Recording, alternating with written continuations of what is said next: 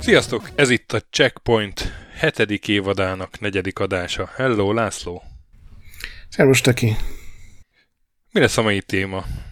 Most vezess fel te. Rájöttem, hogy mindig én vezetem fel a témát, általában valami szarszóviccel, amit te lehúrogsz, úgyhogy uh, most te mondj egy szarszóviccet, és én fogom lehúrogni. Én, én nem vennék ebben részt, én a lehető legunalmasabb formában bejelentem, hogy ahogyan azt a podcast link, meg, meg, meg artwork, meg minden elmondta, a borzalmasan elnevezett walking szimulátorokról fogunk beszélni. Na? Mm.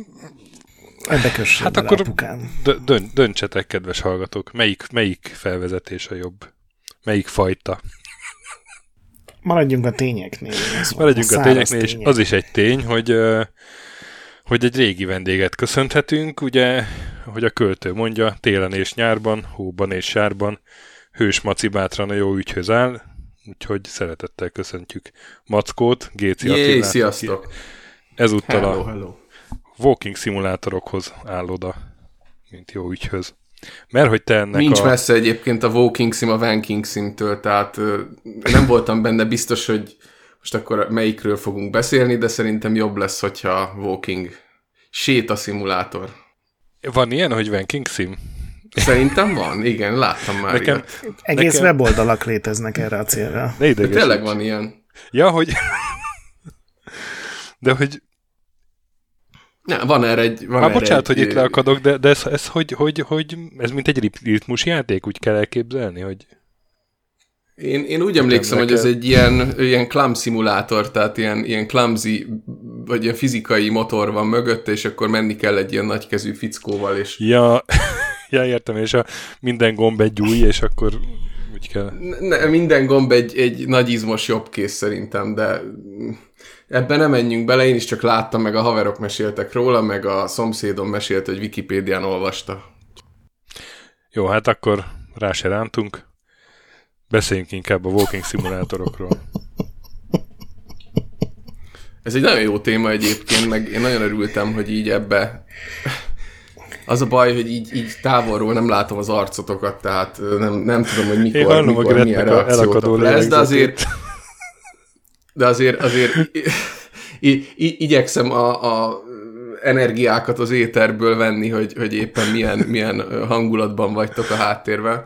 Mindegy, így, tehát maga a walking sétaszimulátorok szerintem egy baromi jó téma, már csak azért is, mert hogy számoltuk, tíz pár éve, tizennégy, tizenhárom, tizenöt, négy éve?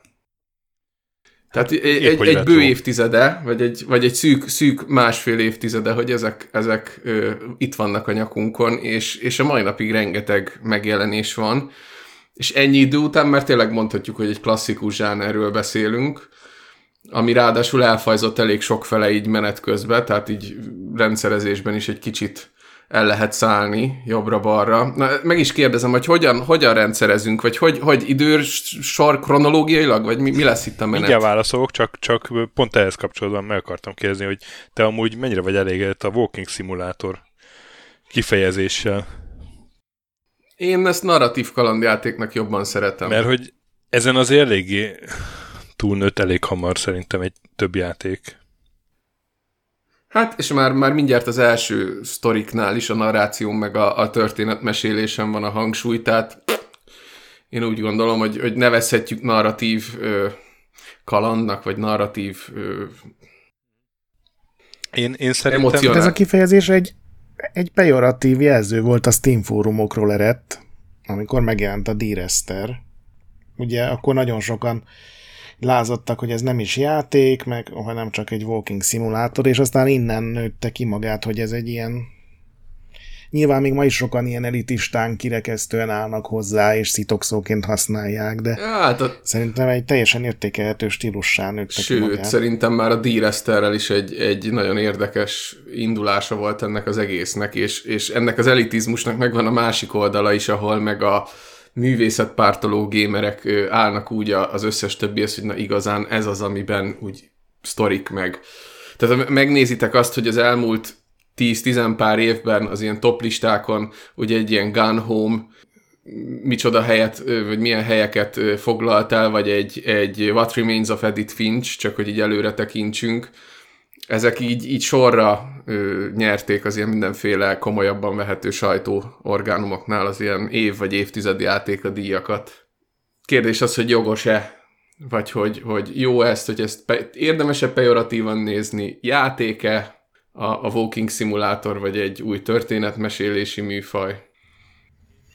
Hát ugye maza, mazó sűrű hivatkozik Wittgensteinre, és találtam tőle egy idézetet, ami mondjuk, hogy nyilván nem a videójátékokra gondolt, hanem úgy általában a játékokra, meg a sportra, meg a sakra, meg az összes, amit játéknak lehet nevezni, hogy, hogy ő azt mondta, hogy nincs olyan definíció, ami, vagy akár olyan jelző, ami minden játékra igaz lenne, tehát tök felesleges ilyen definíciókkal próbálkozni, és ez alapján ez is hülyeség így kizárni valamit. Ja, én nem is feltétlenül gondoltam, hogy definíció, hanem hogy, hogy ez, tehát ebbe egy walking szimulátorban ezért pont, pont a narratíva nincs benne. Viszont benne van egy másik elem, ami szerintem még fontos a narratíva mellett, ez pedig a felfedezés.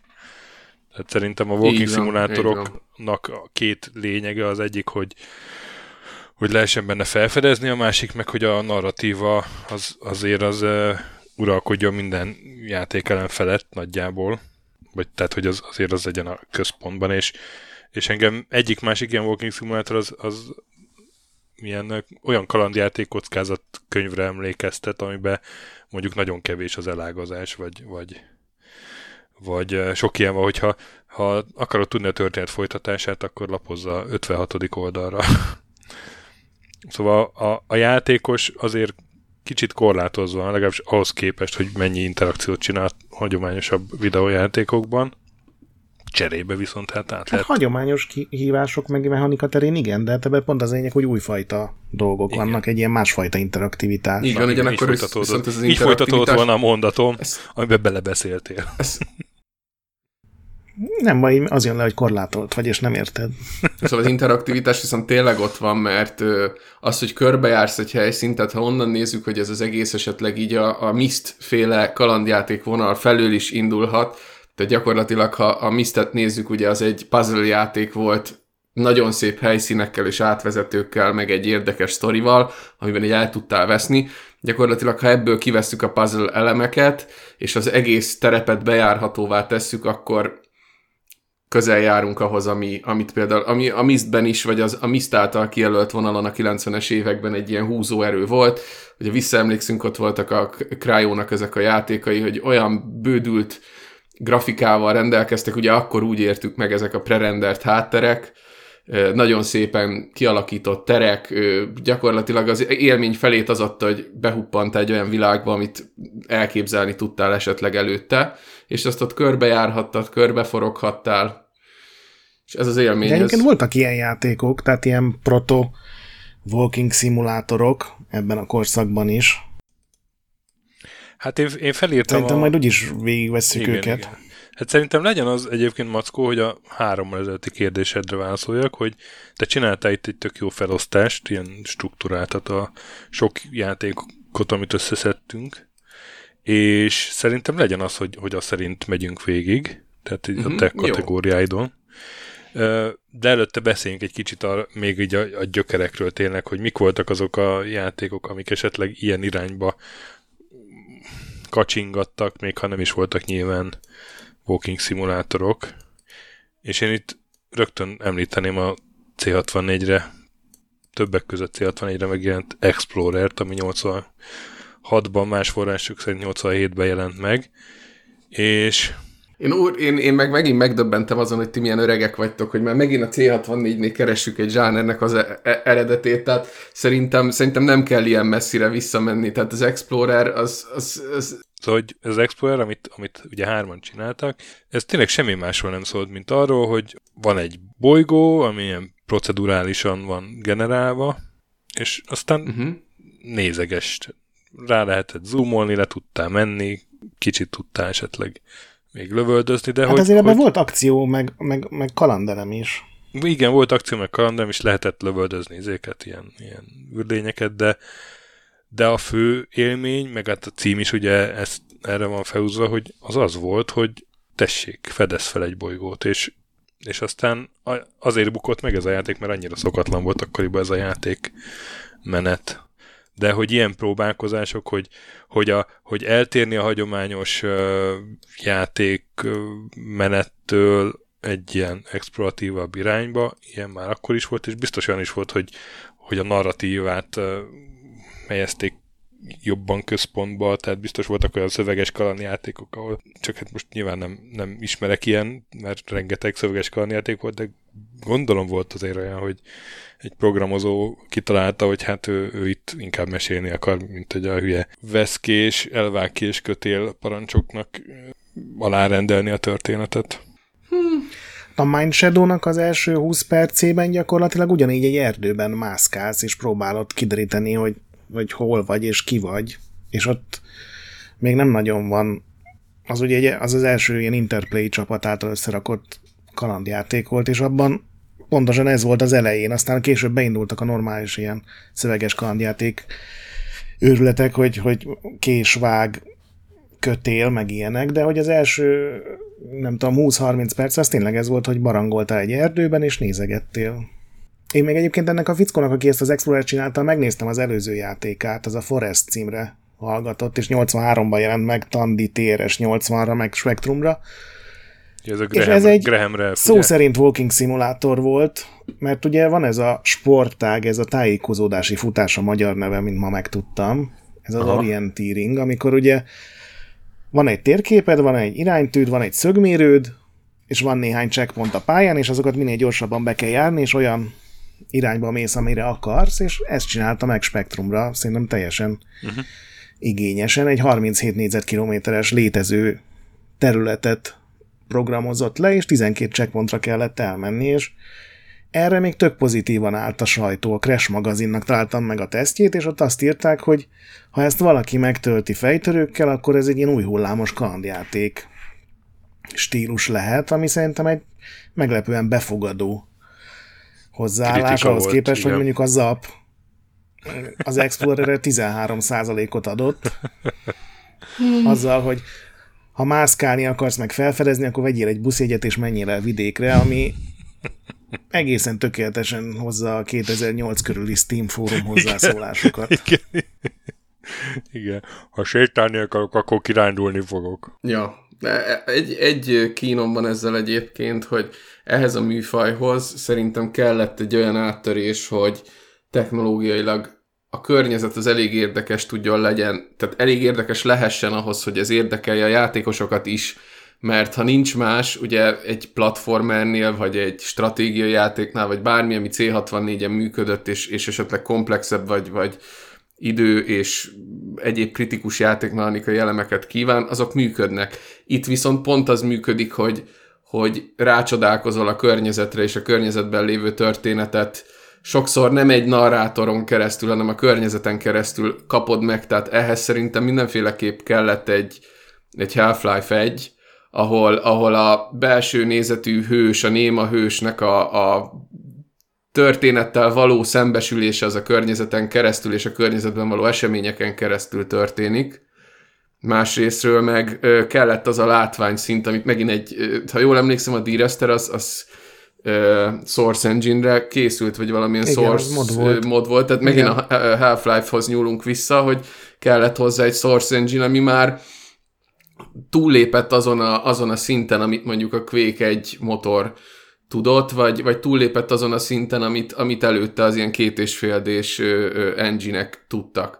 Tehát a, a Dear Esthernél tényleg úgy érezted magad, mintha ott lennél ezen a Kelta-sziget csoporton, és, és nézegetted a, a sziklákat, a, a növényzetet, a Tehát volt, ugye szokták mondani, az immerzív sim az mást jelent, de, de én sokszor értem, érzem a walking simeknél is ezt, hogy, hogy az immerzív szimulátor, hogy bár nem tudsz úgy tárgyakat mozgatni, meg, meg élni, létezni, mint egy Deus Ex-ben, vagy egy Prey-ben, hanem, hanem benne vagy, és ott vagy, és, és egy, egy szimulációban vagy gyakorlatilag, és az adja a, a rácsodálkozásnak, meg az élménynek egy részét. Tehát én mindenképp, mindenképp ezeket a, a komolyodó ef pé es játékokat, ahol tényleg akcióból, akció mellé keveredett a narratíva, és ebből aztán elhagyták az akciót, és, és én valahonnan innen indítanám mégiscsak. Lehet, hogy a Myst-es párhuzam is egy kicsit erős volt az elején. Vagy valahol a kettőnek a csomó pontjában. Szerintem tök érdekes, hogy hogy próbálták meg ezt megcsinálni akkor, amikor még nem volt meg a technikai lehetőség. Ez a, például a Forestnek most van egy hat éve csinálta ugyanaz a fickó, aki az alapjátékot írta, és most már böngészőből játszható, majd belinkelem neked stöki, hogy meg tud osztani, és azzal már játszogattam fél órát, na jó, túlzás, tíz percet maximum, és tényleg annyiból áll az egész, hogy egy ilyen nagy tájon tudsz baktatni, és hi- hiányzik belőle a narratíva nyilván, ha csak nem képzeled bele, ugye, hogy minél gyorsabban föl kell keresni a dolgokat, de az, hogy ez nyolcvanháromban már valakinek eszébe jutott, azt szerintem egy tök érdekes dolog. És akkor itt mondanám a nagy kedvencemet, a Csavargás a gombák birodalmában című remek művet. nyolcvannyolcból. Tényleg, ami, hogy ez nem jutott eszembe. Ami kétféle módon is forradalmi, mert azon túl, hogy gyakorlatilag szintén... Ezek személy, ilyen... bocs, hogy közbevágok, ezek ilyen személyes élmény címek, hogy Csavargás a gombák birodalmában. nyolcvannyolcból. Igen. Már úgy értve, hogy ez játék? Vagy, vagy ez valami igen, megtörtént igen, igen, esemény? Nem, ezek vetnek volt egy ilyen pszichedelikus korszaka. Arra gondoltam, igen, igen. nem, nem, ez egy magyar fejlesztésű remek játék, cé hatvannégy, cé tizenhat Spektrum, meg Videoton té vé komputerre jelent meg, és volt egy erdő, ugye képernyőről képernyőre tudtál benne menni, nyilván nem ilyen ef pé es-ként, és az egész egy ilyen mikológiai ismeretterjesztő, tehát ilyen gombákról szóló ismeretterjesztő játék is volt, ami ezt akartam mondani, hogy az is egy rohadt új dolog. Még ma is friss ötlet, hogy ismeretterjesztő játék, mert ilyenek nem nagyon vannak. És nyolcvannyolcban kitalálta pár magyar srác, és megcsinálták, és ott is arról szólt az egész, hogy ugye be kell járnod az erdőt, nem volt semmiféle veszély, csak az, hogyha megetér légy élő galócát, ami állítólag fekete-fehér monitoron sűrűbben fordult elő, mint azt szerették volna az emberek. Én színes tévén láttam, úgyhogy én ott azt láttam, hogy ez vörös, meg fehér pöttyök vannak rajta. De szerintem az is egy ilyen korai walking szimulátor. Ma már nyilván beleraknának egy jó sztorit is, de... És tudod, ki volt a programozója? Aki az egészet lekódolta? Nem. A brazil, a pé cé-gurus brazil. Na, hát gratulálok neki. Az egy, nekem egy, egy nagyon jó, nagy élmény volt. Sajnos nem akar vendégnek jönni a checkpointba, vagy pár szó már megkérdeztem tőle. De minden üdvözöljük, ha esetleg ezt hallja. Na, és hát akkor a... akarsz még régit mondani, Gret? Én nekem még rohadt sok van, de ja. Akkor ugorhatunk. Mondja. Hát akkor... Ez is egy akkor... ilyen két részes adás lesz, akkor jön akkor a retro dará... rész, aztán utána ugrunk. Valahogy daráld le, aztán ugorjunk kétezer-nyolcra. Jó, hát most a, a kilencvenes évek elején, pont úgy, ahogy Mackó is mesélte, a kalandjátékokból a kalandjáték elemek visszafogásával és érdekes módon Japánban kezdődött. Volt az Alice, a Gadget Invention, meg az Eastern Mind, ezek mind ilyen uh, japán pé cés játékok, meg Macintosh játékok, és ezekben még van egy-két puzzle, de ilyen nagyon egyszerűek. Tehát általában csak egy tárgy lehet nálad például, és némelyik még ilyen multimédiás, tudod, ahol ugyanúgy, mint a Mistben, hogy nem közvetlenül mész a billentyűkkel, hanem oda kattintasz, és akkor oda kerül a képernyő, de ezekből egyre jobban tűnt el a, a fejtörő, a tényleges játékelem, mert szerintem, amikor mondtad, hogy mik a fő ismertetőjegyei a walking szimulátoroknak, arra, arról nem beszéltünk, hogy hagyományos játékelemek így egyre inkább kihaltak belőlük, vagy szinte nem is nagyon vannak. Tehát már ugrani sem lehet, lőni nyilván nem. Van, ahol futni se. Igen. És aztán jött a német Dark Eye, nem tudom, arra emlékszel, és töki kilencvenötből ilyen nagyon a bizarr. Schwarzenegger? Ja, nem tudom, melyik a... Egy ilyen, ilyen gyurmás renderelt grafikája igen, volt, igen, ilyen igen, elég igen, bizarr. Igen. Nem, hirtelen az izével a, a szerepjátékkal kevertem, nem is értettem. Nem, ez egy másik, igen, igen. Aztán volt egy amerikai játék, amiből majdnem David Lynch csinált sorozatot, tehát ebből már lehet tudni, hogy mennyire elvont volt, ez a Bad Day on the Midway.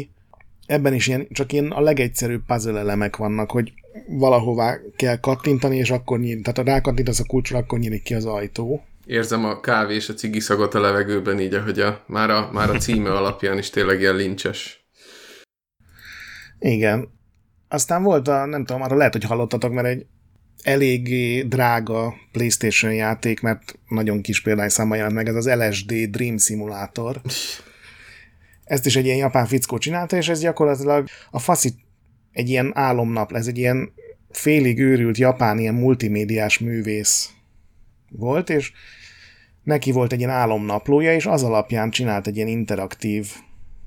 Ő azt mondta, hogy nem játék, hanem ez egy ilyen contemporary art piece, de gyakorlatilag csak menni tudtál előre szürreális környezetben, ilyen mindenféle ilyen fények voltak, meg morfolódó lények, de már nem volt benne harc, nem kellett benne ugrani, nem kellett leküzdeni akadályokat, és nekem ez volt az első olyan, ami, amire már tényleg így azt mondanám, hogy ez, ha ma jelenne meg, erre azt mondanánk, hogy ez egy walking szimulátor. Uh-huh. Aztán volt a, tovább taposva az egyre művészibb játékneveket, a kapcsos zárójelben kisbetűkkel végig Domestic, ami egy fejlesztő megcsinálta a gyerekkori otthonát, ami annó neki leégett tűzben, és ezt az élményt, ahogy ég a ház, és, és elkezdesz a tűz elől menekülni, de a tűz nem fenyeget, nem tudsz benne meghalni, viszont a tűz egyre nagyobb területet foglal el a házból, és az összes emléket, fényképet, könyvet, díjakat, a kiságyadat, a nem tudom, a anyádnak a sálát, meg mindent, ami úgy benne maradt, azt ebben a játékban csinálta meg, és szerintem ez is egy ilyen, ugyanez a kategória, hogy ma azt mondanánk rá, hogy ez egy, ez egy ez walking szimulátor. Lehet, hogy olcsóbb lett volna párszor elmenni egy terapeutához. Hát igen, ez egy ingyenes játék volt, hogy én nem hiszem, hogy annyira... De nem baj ez, tehát van, aki tényleg így dolgozza fel.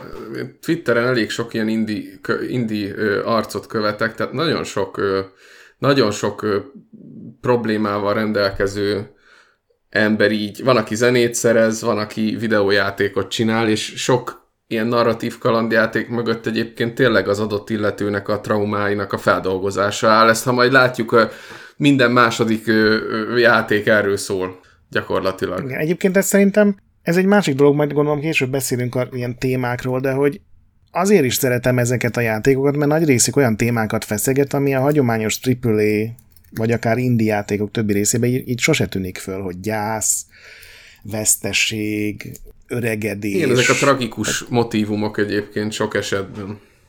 Igen, ami teljesen el, el, elkülönül az ilyen power fantasy-tól, ami ugye a legtöbb játék azért arra épül. És aztán ez ugye kétezer-háromban volt ez a Domestic, és kétezer-hét ugye a, a két első játék, a Passage meg a Dear Esther, amiről már ti is tudtok gondolom beszélni, a Dear Estherről biztosan, hiszen az már szóba meg került. Meg a Graveyard is kétezer-nyolcas, bár ez egy nagyon pici indie játék. Igen, ezek kétezer-hetesek. Ja, de nem, a Dear Esther az kétezer-nyolcas, nem? kétezer-hétben jön meg az első verzió. Oh, bocsánat. Ugye egy ilyen egyetemi hallgató írt egy diplomamunkát, és a diplomamunkájának a része volt egy játék, amit még egyedül rakott össze, és az még egy ingyenes, tök pici mod volt, és aztán több lépcsőben lett belőle egy Steam-es külön kapható játék már kétezer-nyolcban, amikor már stúdió volt alatta, meg minden. Ja, értem. És ugye az volt a diplomamunkájának a témája, hogy, hogy a játékdizájn hogy működik, és hogy mennyit lehet kivenni egy ef pé es-ből, hogy az még egy játék legyen? Mi a legminimálisabb játékdizájn, ami még érdekes lehet, ami még játék, ami még interaktív, és erre volt a válasz a Dear Esther, ami szerintem egy tök jó válasz. Hm, ezt nem is tudtam, hogy ez így kezdődött. Igen, ez mondom, diplomamunkaként adta le, és aztán elkezdett terjedni, és annyira megtetszett néhány embernek, hogy csináltak belőle egy hivatalos játékot. Mod volt, de aztán játék lett. Most itt tennék egy ilyen, nem tudom, kapcsolzárójelet, hogy, hogy tehát most egy ilyen disclaimert csinálnék, nem tudom, egyetértetek-e vele, hogy, hogy ugye ezek elég narratív játékok, hogy ne spoilerezzük el az ilyen nagy csavarokat, meg, meg uh, csattanókat egyiknél sem, mert ez, ezek gyakorlatilag majdnem mindez még mindig kapható, meg lehet, hogy most páran az adás után kedvet kapnak valamelyikhez. Jó? Jó? Jó, ez jó ötlet, mert én már majd, majdnem elkezdtem így fejtegetni, hogy miről szól a Dear Esther is. De nem, tehát beszéltünk nyugodtan egyébként... a sztoriról, meg hogy hogy kezdődik, e... meg setting, meg ilyenek, csak, csak tudod ilyen nagy csavarokat, vagy... vagy... Ugye a Dear Estherben az volt az érdekes, hogy annak ellenére, hogy egy csomó játékelemet kivontak, úgymond tényleg az ef pé es ö, ö, játékstílusból, bent tartottak egy csomó olyan dolgot, ami később ö, az ilyen narratív sétaszimulátoroknál benn maradt. Tehát azon kívül, hogy végigjársz egy terepet, és ugye mi ennek az alapja, bejársz egy, egy nagyjából, mintha egy kirándulást tennél, egy relatíve szép, a maga korában mindenféleképp jobban kinéző és atmoszferikus környezetben. És miközben ez történik, kibontakozik előtted, hogy, hogy mi az alapkoncepció, mi a problémája a hősnek, és milyen megoldás fele visz az egész dolog. És ugyanakkor már a Dear Estherben is benne volt egy csomó olyan apróság, ez szerintem nem olyan nagy spoiler, hogy háttérbe szellemeket lehetett látni, amiket amúgy, ha nem olvastál utána, vagy nem néztél egy kicsit a, a játék mögé, lehet, hogy magadtól nem is láttad volna ezeket. Mm. Tehát, hogy egy csomó olyan nagyon finom ö, dolog belekerült, amitől mégis játékos maradt a dolog, mert például ezeknek a, a, a spiriteknek a keresése egy, egy külön réteg. Aztán utána később ebből is volt ilyen Director's Cut, remélem nem mondtam nagy hülyeséget, és remélem nem a Director's Cutba jelentek meg ezek a szellemek, de ott például bejöttek az ilyen fejlesztői kommentárok, abból is nagyon sok minden érdekességet meg lehetett tudni arról, hogy melyik helyszín az miért úgy, melyik ö, lokációnak mi a szimbolikája, tehát hogy gyakorlatilag az egész egy ilyen poetikus valami volt, vagy egy ilyen költői ö, dolog. És, és ezt, ezt a, ezeket az alapelemeket szerintem nagyon jól megtartotta a többi játék is, és említetted még ezt a Graveyardot, ha visszatérhetünk rá. Ez olyan szempontból volt baromi érdekes, hogy emlékszem, hogy ugye nagyjából ez a kétezer-hét kétezer-nyolc, amikor így konzolon is ezek a letölthető indie játékok, és a Steamen is ezek így elkezdtek így burjánzani, és, és kapkodtuk a fejünket az ötletek láttán, és azért az a Graveyard az a maga idejében egy nagyon ö, bátor húzás volt, hogy tényleg egy annyi volt az egész játék, hogy a néni besétált a temetőbe, és közben talán egy, egy monológot hallgattunk végig. Az, az, ezzel nem játszottam. Leülhet a padra, Leülhet a padra le tudsz ülni a padra, és akkor ott egy ilyen egy dal, dalt nem? meghallgat igen, a gyerek nem, egy dal. A fiatal korából. És akkor vagy meghal a néni játék végére csak úgy, mert megáll a szíve, vagy nem tudom, vagy, vagy nem hal meg. De akkor is végül. Hát az... Az nem, eredeti ez... játékban ugye akkor van vége, hogyha kimész a temetőből, és ez is egyébként, aki csinálta, annak a nagymamája ebben a belga temetőben nyugszik, amit teljesen lemodellezett. És amiben csináltak egy fizetős verziót, az is nagyon olcsó, és abba rakták bele, ami szerintem egy nagyon rossz ötlet, amit a Stoki mondott, hogy random, bármelyik pillanatban a padra leülés után meghalhat a néni. Ami gondolom szimbolizálja, hogy az élet milyen kiszámíthatatlanul véget érhet, csak nekem például ez a húzás nem jött be.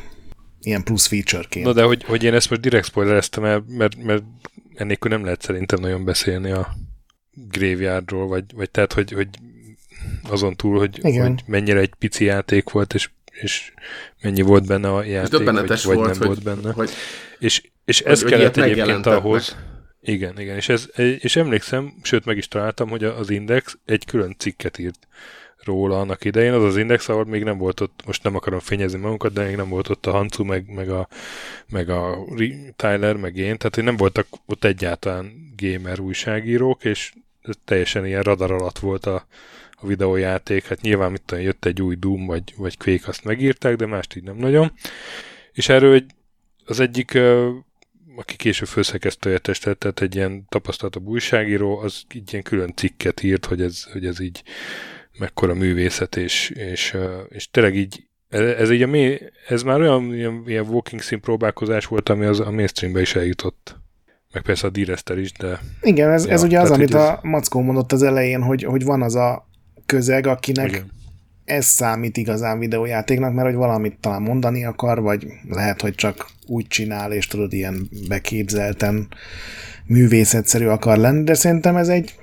Én ezeket azért élveztem, a, a, nekem a Dear Esther egyébként nem tetszett most minden spoiler nélkül, nekem túl kopár volt az a világ, és nem kötött le az a sztori, amit elmesélt. Jaj, lehet de ilyen... ettől függetlenül maga a stílus, az nagyon tetszett. Lehet ilyen, lehet ilyen bűnöket gyónni? Nekem se tetszett. És maga idejében sőt, játszottátok, hogy később?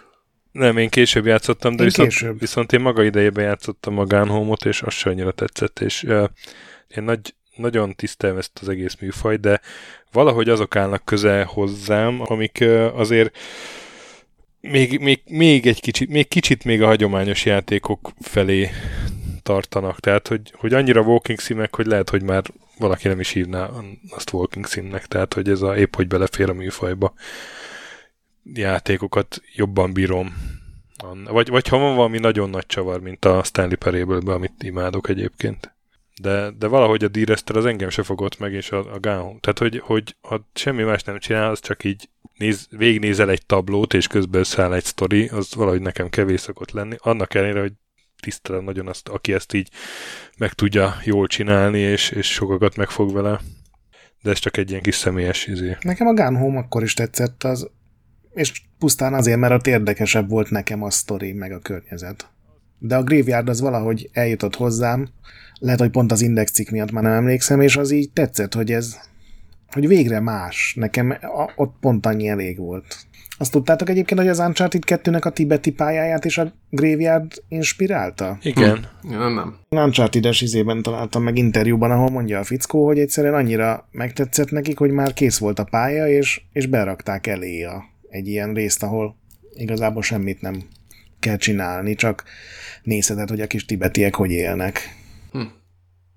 És akkor, ha már így a Gone Home, mert tényleg ott, ott volt még kettő között egy Unfinished Swan, ami hát lehet, hogy sét, sétaszimnek mondjuk, abban talán több ilyen puzzle dolog volt, hogy ott Na, ugye fekete-fehérrel kellett játszani. Hogy az például egy olyan játék volt, ami nekem nagyon-nagyon tetszett. Tehát, hogy ami Tehát, hogy ott, ott azért bőven, tehát volt egy alapvető játékmechanika is benne, ugye az volt a lényeg, hogy nem látod a pályát, és, és a felfedezés az az, az hogy, hogy fröcskölni kellett ilyen, igen, ilyen azért fekete-fehér. De később már színes is volt, nem? Vagy nagyon régen. Igen, mert ilyen festékek megjelentek. Igen, igen. Tehát ilyen festékeket kellett fröcskölni, és akkor úgy jelenítetted meg a pályát, és láttad, hogy merre kell menni, és aztán nem mellesleg egy történet is kibontakozott, de, de hogy, hogy az, hogy volt benne egy ilyen tök egyszerű játékmechanika, az valahogy nekem fogyaszthatóbbá tette. De nem tudom, hogy ez mennyire walking sim egyébként. Szerintem színtiszta walking szimulátor, mint ami a Dear Esther, hogy tényleg semmit nem tudsz csinálni, csak menni, meg ugye azt szabályozott, hogy hová nézelődsz, és hogy észreveszel-e valamit, és utána van ez az interpretatív része, hogy az agyadban, hogy összerakod-e az emóciókat, uh-huh. meg a tulajdonképpen ilyen intellektuális puzzle, ami csak az agyadba játszódik le, hogy ilyenből nagyon kevés van, mert szerintem nagyon sokan gondolkodnak úgy, mint a stöki. Nekem is jobban tetszik, hogyha van még benne valami. Mert a Gone Home-ban is van, ki kell nyitni egy széfet, és ahhoz meg kell találni a, Igen. a kódot, meg, meg, meg a majdnem az összes játékban van valami extra most, hogy kis ugrálást raktak bele, vagy vagy nem tudom, nyomozást, vagy, vagy párbeszédeket, vagy er pé gé elemeket, vagy, vagy repülést, vagy, vagy kú té e dolgokat. Az igazából mindegy is, de mindenki megpróbálta valahogy földobni ezt a nagyon, hát a száraz az talán szikár. nem rosszul, de nagyon szikár játékdizájnt, hogy tényleg csak menni tudsz, és semmi más nem kell csinálnod. Mackó, neked melyikek a kedvenceid, amikor van benne valami extra, vagy neked az is elég, ha mind te a rakod bele az extrát? Én a magam részéről mind, mindegyiket szeretem, de, de ez inkább függ a témaválasztástól és attól, hogy, hogy a mondani valóval vagy a, a nagyon erőltetett és arcodba tolt üzenettel mennyire találnak be nálam. Tehát én nem... Tehát én nekem ugyanúgy tetszik mondjuk egy Firewatch, amiben azért van rengeteg ö, kommunikáció, Igen. felderítés mellett tárgyakat találsz, forgatsz, tehát az tényleg olyan, mint egy, majdnem mint egy kalandjáték, nyilván nem kell kombinálni, de azért vannak benne tényleg mechanikai elemek, és ugyanúgy tetszik mondjuk egy Gone Home is, ahol, ahol annyi volt, hogy egy ecetlikről összeraktad azt, hogy itt a család az hogy épül föl, ki mivel foglalkozik, hogy van a ház, persze olyan házat jársz be, ami neked soha nem lesz, tehát egy csomó, csomó olyan, tehát nekem ez, pont ezek a dolgok tetszenek, hogy valószínű, hogy olyan tájon, mint ami a Dear Esther van, soha az életben nem fogok úgy sétálni, mint ahogy a Dear Estherben ezt megtehettem, mert tegyük föl, hogy elmegy az ember Skóciába, vagy voltam már Izlandon is, tehát a, a, az emberektől nem lesz olyan élményed a turistáktól, mintha ott lennél egy ilyen gyönyörű vulkanikus sziget csoportnál. Gone Home egy olyan ház, ami én csak álmodozhatok, hogy egyszer egy ekkora házat földeríthetek meg, akár a gyerekemnek lesz olyan élménye majd, hogy fölmegy a padlásra, és ott kis bunkert épít magának. Ugyanígy nem tudom, a Firewatch az a, a gyönyörű környezet, ahol ott vagy, vagy az Everybody's Gone to the Rapture, ami, ami megint csak egy, egy gyönyörű ilyen brit ö, falu környezet, csúszuper grafikával. Tehát, vagy ugye What Remains of Edith Finch, ami, ami nekem megint egy fantáziámat megpiszkálta, tehát én imádom az olyan házakat, amihez így hozzá vannak toldozgatva, foltozgatva ilyen kinti részek, meg megint csak ez a gyerekek bunkit építenek, és, és kis tornyocskával, akik a nem tudom én kicsoda a háztetején, szóval ezek ilyen, nekem ilyen visszatérő gyerekkori meseképek, amik, amiket ott látsz a helyszínen, és, és bejárod, és benne vagy. Tehát vagy ez legyen benne, ami, ami engem megfog, vagy az legyen benne, hogy a sztorinak a, a mondandója, vagy a, a csavar, ami a végén pofán csap, az váratlan legyen és ütős. Vannak, vannak, akik ezt nagyon jól csinálják, vannak, akik rosszul csinálják. Például a sztorira, vagy nem tudom, már akkor így elhagytuk ezt a, a kronológiai sorrendet én szerintem, hogy tehát inkább beszéljünk akkor az egyes címekről, hogyha... Tehát nincs sok értelme annak, hogy most itt listázzuk, hogy, hogy melyik milyen. Tehát például egy, szerintem egy, egy jó, van a Virginia, nem tudom, azt végigjátszottátok-e, az egy klasszikus ilyen, ilyen lincsi sztori, amiben a, egy ilyen nyomozó lánynak a, a mindennapjaiból, meg egy bűnténynek a felderítéséből lesz aztán a végére egy olyan katyvasz, ami szerintem nem tudta megragadni a, a mondani valóját úgy igazán. Tele volt ilyen lincsi képekkel, fölkeltél éjszaka az ágyadba, az arcodba nézett egy bölény, újra-újra... Igen, ilyen erőltetettnek tűnt. Igen, tehát, tehát ott, ott nagyon erőltetett volt az egész, erőltetett volt az, ahogy kommunikálni akart veled a játék, nagyon érződött az, hogy na itt most, most valami lincsítés, valami x-akták lincs, és nem is tudom még, hogy fogalmaztam annak idején, hogy mi van még belegyúrva, hogy ezt, ebből az egészből valami, meg egy rendőr, ilyen procedural rendőr sorozatnak a stílusa van így összegyúrva. Érdekes volt, de így visszagondolva nem ütött. Tehát, hogy annyira, annyira sokat akartak vele mondani, hogy nem ütött. Ellenben tényleg ott van egy What Remains of Edith Finch, ami mind sztoriába, mind helyszínébe, hát gyakorlatilag epizódról epizódra, vagy szobáról szobára egy, egy olyan sztori, aminek a végén nyelsz egy nagyot, és, és így nézel, ja, hogy az nagyon jó. A büdös, hogy ez, ezt hogy összerakták. De a Gone Home is ugyanaz, tehát a végén, amikor így összeáll a kép, hogy nem biztos, hogy én teljesen mértékben tudok azonosulni azzal a sztorival, mert nem az én problémámat járja körbe, de, de azt elismerem, hogy De pont ettől hogy érdekes. Bátran nyúlt hozzához a problémához, ez nagyon sok ö, ember számára pozitív volt, hogy azt a sztorit kifejtette és ki, kibontotta, és ahogy mondott, tényleg érdekes volt belelátni egy, egy ö, olyan problémába, ami, ami hát lelki traumákat és, és ö, ö, családok széthullását is okozhatja, hogyha nem nincs megfelelően kezelve. És ez kétezer-tizenhármas basszus, és azóta is, azóta is ez a téma, ez nincs úgy. Na mindegy, nem menjünk bele, lehetne róla nagyon sokat beszélni. Igen, és hát most a általad mese-mese mátkának nevezett kategóriában vagyunk, ahol a... Igen, ezek csak sztorik, a, tehát ezek, ezek... Az abszolút narratíva, nehéz játékok, igen. És hát itt akkor én kétezer-tizenháromból szintén említeném a, már mondtam, a Stanley Perébölt, meg a Mazurral nagy rajongói vagyunk, ami ugye igen, a, az egész narratívát egész narratívát szétrókodja gyakorlatilag.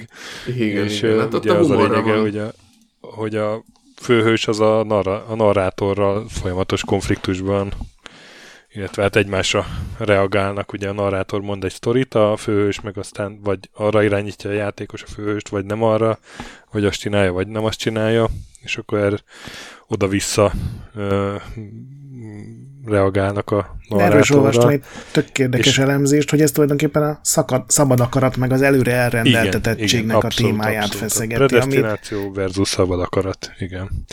De és de hát valami, nem tudom, tíz x-féle befejezést ki lehet hozni belőle, még csak ezt akartam mondani. És, és azt gondold el, hogy a videójáték, amit predestináltabb dolog nem létezik, tehát ez meg azért volt óriási ötlet.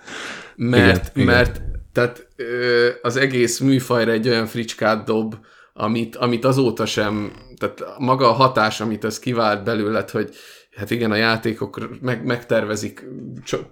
Manapság hét-nyolc évig készül egy, egy csőjáték, ami az utolsó másodpercig kontroll csoportok és, és ö, maxra marketingelt irányból össze van rakva, és akkor van egy játék, ami így a pofádba dobja, hogy na tessék, kimehetsz a másik ajtón is, mi lesz akkor.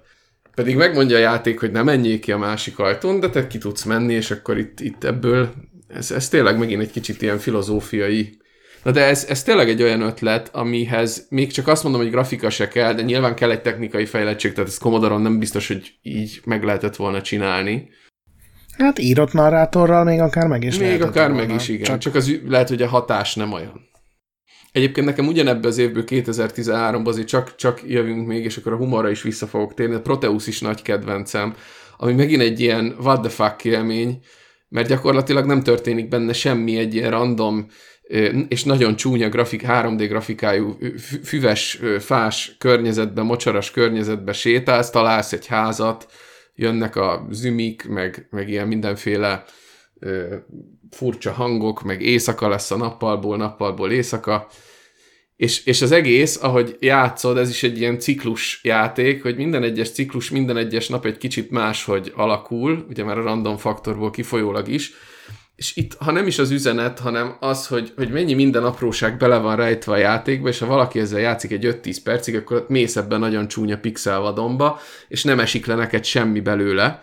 Viszont minél többet látsz belőle, annál több, inkább látod, hogy itt a titkos rétegeknek a kihámozása az, ami, amire ez az egész felépül, és közben egy ilyen relaxációs élmény. Én ezt vitán játszottam végig, tehát nem tudom, hogy ez egy nagy monitor előtt milyen lehet. Nem tudom, ti játszottatok a Proteusszal?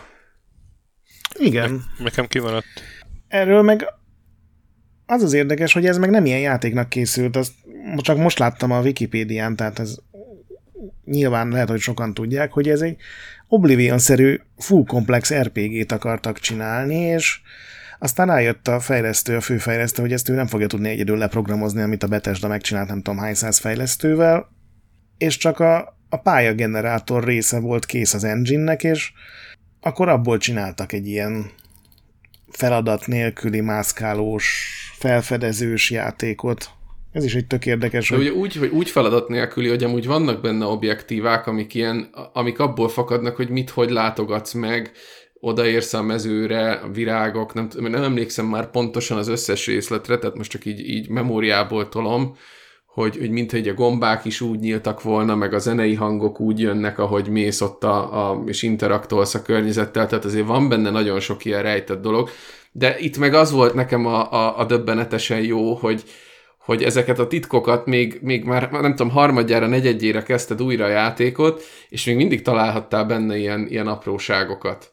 Vagy még mindig nem értetted pontosan, hogy miről van szó, de minél többször találkoztál vele a ciklusban, annál inkább értetted, hogy na itt, itt ebből mit akarnak kihozni, és ez szerintem egy, egy nagyon jó ötlet volt. Igen, abban a hangok voltak ilyen technikai szempontból jól megcsinálva, hogy minden entitásnak volt valami kis hangja, és hogyha nem zsizseget, zümögöt, teljesen kihalt területre mentél, ott csönd volt, ha bementél egy dzsungel közepére, akkor ott már-már hangzavar, de valahogy mégis volt benne egy rendszer. Azt jól megcsinálták.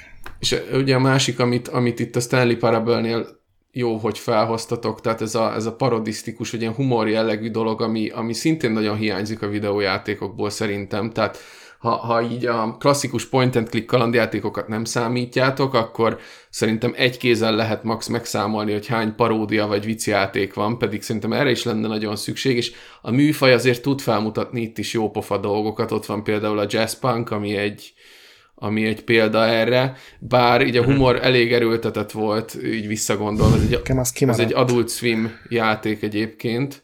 Ö, vagy ott van a Maze, ami, ami egy kétezer-tizenhatos, már ilyen technikailag is viszonylag jól kinéző cím, ami meg egy ilyen pszichedelikus sztori, vagy ö, egy ilyen atomreaktor körüli kísérlet sorozat, valami olyasmi a sztori, hogy ilyen tudósok kísérletezgetnek, aminek az lesz a vége, hogy, hogy van egy beszélő plüsmaci, meg van egy csomó beszélő kukorica, és akkor az egész egy ilyen hatvanas, hetvenes évekbeli környezetben az akkori ö, ilyen paranoia filmek, meg egyéb kiparodizálása gyakorlatilag sétaszím oldalról.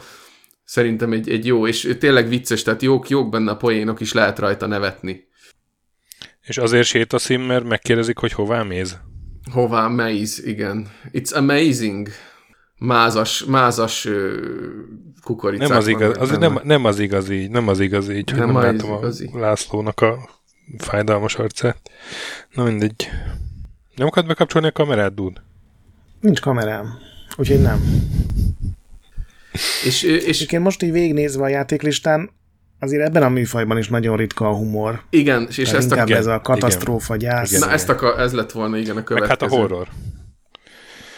Ami egy külön kategória, ugye? A horrorra még ne térjünk rá, igen, a gyászra, gyászról beszélnék, igen, igen, egy kicsit.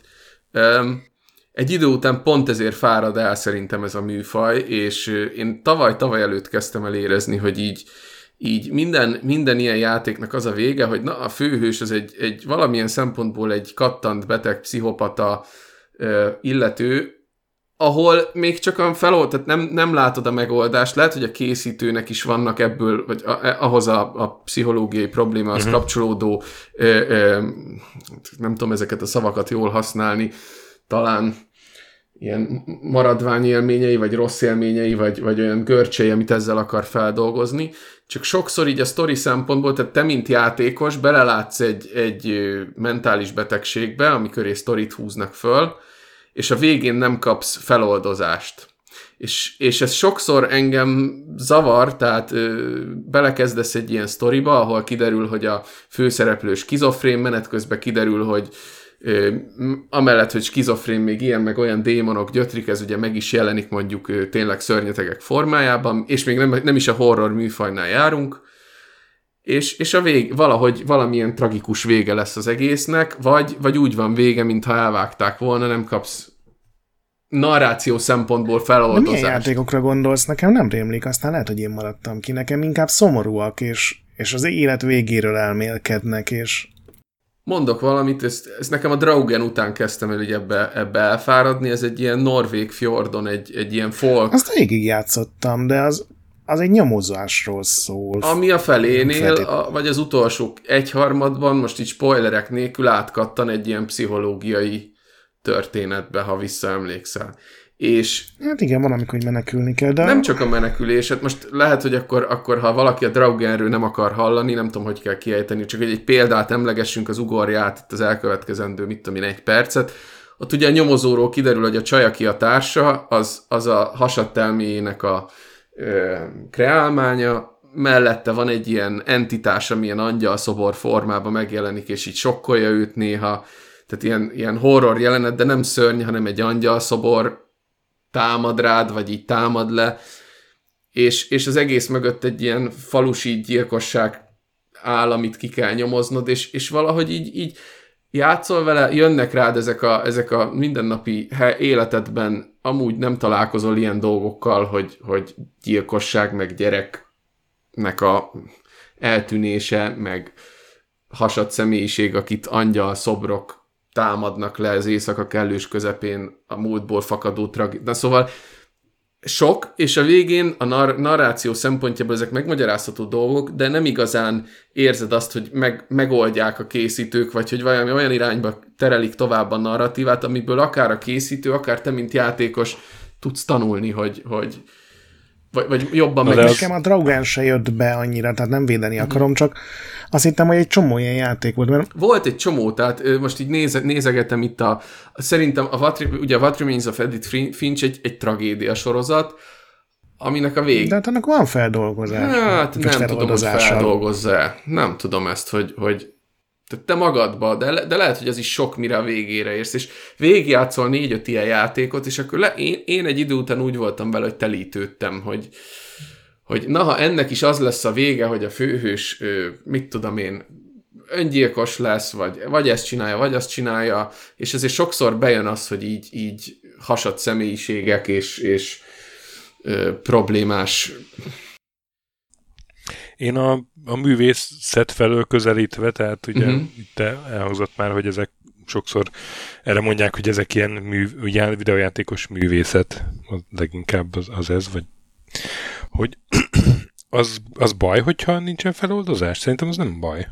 Egy, egy, egy csomó olyan film van, ahol nincs feloldozás, hanem ott hagy, hogy na, főjél a levetben, aztán érezd szarul magad, és gondolkodjál, hogy... De szerintem érthető, hogyha ez sok embernek nem szimpatikus, ja, akár regényben, érthető, akár filmben. Abszolút érthető, csak, csak ha valahol, szerintem akkor a valamelyik műfaj, akkor a Walking Simulatoron lehet a legkevésbé számon kérni, mert hát... hát én értem, értem, mit mondasz, de egy, egy filmnél, mondjuk ha pont egy Lynch filmnél, ahol, ahol elsőre úgy érzed, hogy se eleje, se vége, sokat gyára is érezheted úgy, hogy na, ez, ez, ez mi akart lenni, más. Itt az a baj, hogy, hogy nagyon szájbarágósan raknak eléd valami sötét szubjektumot, és azt így tuszkolják le a torkodon, hogy érezd minden sarkon, hogy fú, itt most, itt most azért komoly dolgokról uh-huh. van szó, és a végén egy, tehát ebben az esetben várnál valami, valamit. Ha csak az a valami, hogy a fordulatból kiderül, hogy az egész mire ment ki, az is egy dolog, de például a Draugen ezt a fordulatot elsüti, mit tudom én, tényleg a kétharmadánál, és utána, utána már nincs megoldása. Vagy ö, kicsit a Suicide of Rachel Foster, Virginia abszolút, tehát annak is ilyen, hogy mondjam, se eleje, se vége. Everybody's Gone to the Rapture végén is egy ilyen, hogy mondjam, várod a klimaxot, vagy várod azt a, azt a beteljesülést, amit a nagy misztikumba fokoznak végig-végig, és akkor a végén csak egy ilyen tragikus elkent érzetek maradnak. Uh-huh. Ugyanakkor a játék az előtte lévő X órában nagyon-nagyon jól fokozza azt az érzelmi szintet, ami, amit, ö, amivel kommunikálni akar feléd, és a végén mégsem tudja ezt valahogy úgy egy, egy ütős befejezésre forgatni, vagy az ütős befejezés egyszerűen nem, nem passzol ugye mindennapi értékrendeddel, vagy nem tudom. Tehát furcsa dolgok ezek, persze ez lehet az, hogy A, aki írta a sztorit, az így dolgozza föl az eseményeket. Én nagyon sokszor érzem azt, hogy nagyon erősen kommunikál feléd valamit, nagyon ügyesen építik fel a narratívát, ügyesen lát a, a környezetből, a, a sztoriból, mindenből nagyon erős élményeket generál benned, és a végén mégiscsak egy ilyen kis maszatot kapsz, ami... Szerintem az nem baj, hogy, hogy az átlagos mindennapi ról szól a játék, és nincsen valami eszelős fordulat a végén. Ö, nem is Legalábbis nekem személyesen ezzel nincsen bajom. Nem is feltétlen erről van szó, hanem mikor ezt így, mert ugye a Gone Home-nál is úgy várod a misztikumot, és ott például ott, ott kifejezetten jó a fordulat. De ott, ott... Én a Firewatch-nál vártam misztikumot, aha, és ott egy kis csalódást okozott első alkalommal, amikor végigjátszottam, hogy spoiler, hogy nincs misztikum, hanem egy teljesen... emberi sztori. Spoiler, egy, nincs egy... misztikum. Spoiler, nincsen spoiler, de a játék szerintem úgy van felépítve direkt, hogy első alkalommal azt várd. De az például egy olyan játék, ja, hogy második alkalommal, amikor tudod ezt a sztorit, akkor rengeteg extra dolgot veszel észre a háttérben, tudod, mint ilyen trükkös filmeknél uh-huh. a hatodik érzékben is ugye egy csomó dologot észreveszel, amikor már másodszorra nézed, tudod, hogy mi a nagy fordulat. Megszólal de... a fejedbe a Shyamalama Ding Dong. Igen. Nem tudom, én, én kifejezetten élveztem például azokat a, egyébként általában rohadt szomorú játékokat, nagy részt, mert ebből is volt rossz, ami, ami az ilyen az öregségről, meg az elmúlásról, meg hogy teljes életet éltünk, vagy nem éltünk, meg kinek mit jelent az, hogy teljes élet. A, volt ez az Old Man's Journey, uh-huh. volt a jó. Fragments of Him. Ugye majd, nem tudom, szerintem akár most itt is beszéltünk a Dead Dragon Cancerről, ami ugye egy ilyen... Jaj, jaj. Hú, azt, na, azt, azt, azt... Nem, azt nem én... beszélünk róla? Nem beszélhetünk, beszélhetünk nem, róla. Csak, hú, basszus, na, ha valamit, azt, azt biztos nem... Csak én, én, én, én azzal mondtam, hogy köszönöm szépen, ezt nem kérem ezt a játékot az életemben, én azzal nem játszottam.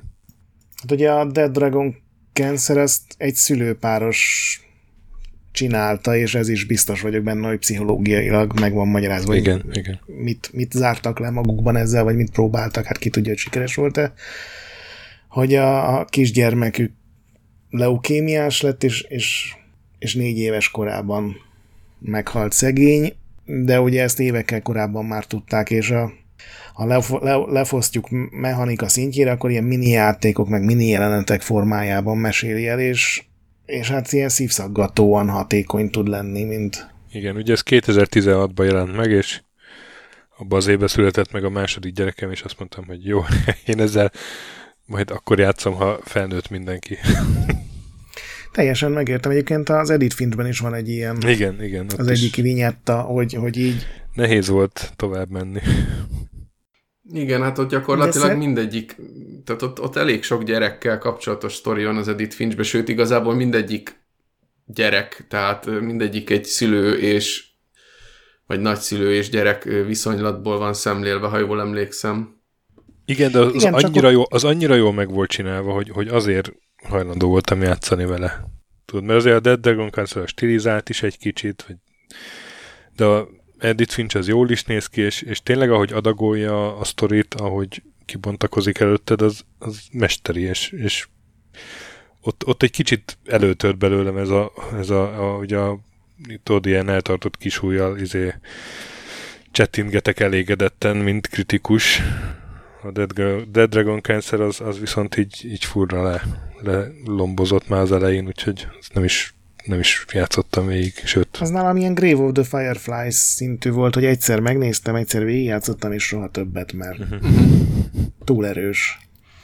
Viszont ha, ha már így nagyjából a legfontosabbakat szerintem ebből a műfajból így megnéztük, itt egy kicsit én beszélnék még itt a Mese-Mese Mátka részből, hogy a műfaj az ma is aktívan zajlik, vagy hogy mondjam, ma is aktívan fejlesztenek rá újabb, újabbnál újabb címeket. Ugye tavalyi évben Metamorfózis, Shattering, idén ugye van egy nácunk, ami, ami egy mókus megfigyelős. Egyébként ott na, az egy nagyon jó ötlet, az stili, stilisztikailag is nagyon érdekes, nem tudom, azt láttátok, én nem játszottam még végig, de az idei listámon fönn van. Mókusokat. Mindenre van. Nuts, az a neve. Mókusokat kell megfigyelni.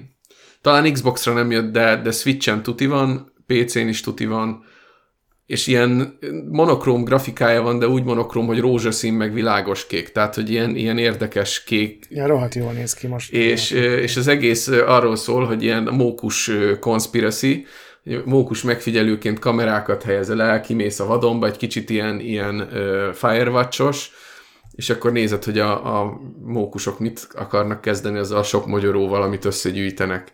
És akkor e köré van egy ilyen misztikum felépítve. Nem játszottam még végig, de, de elég sok helyen foglalkoztak vele, és mindenképpen izgalmas. Hogy most például a Lost Paradise, ez, ha, ha pont a mai nap jelent meg, amikor felvesszük ezt az adást, ez egy, egy ilyen alternatív második világháború utáni bunkertúra.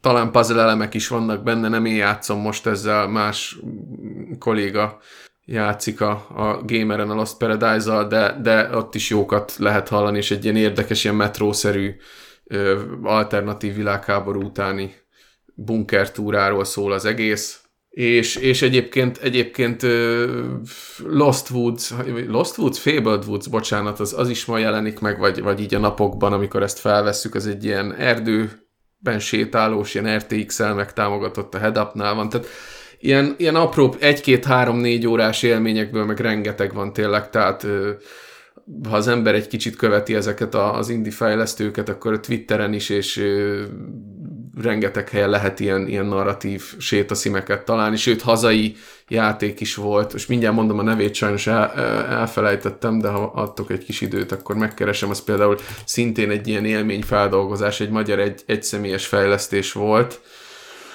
Mindjárt mondom is a nevét. Töp-töröp-töröp-töröp. Nem tudom, ezt hallottátok-e? Last, last Memories About You. Hát ez egy, ez egy ilyen szerelmi történet, kicsit melankolikus, ez egy ilyen félórás sztori, hasonló, mint a Graveyard egyébként, hogy egy nagyon rövid. Nem, az nekem kimaradt teljesen. És ezt egy, egy magyar srác csinálta. Most jó, volt jó, hogy mondod ezeket, jó, hogy mondod ezeket, mert nekem az volt a benyomásom, mintha ez a műfaj ez így alább hagyott volna. De nem, rengeteg az van, hogy, hogy inkább, inkább ilyen jobban indibe húzódott, vagy... Én hát, nagyon olyan... indibe... On... Ja.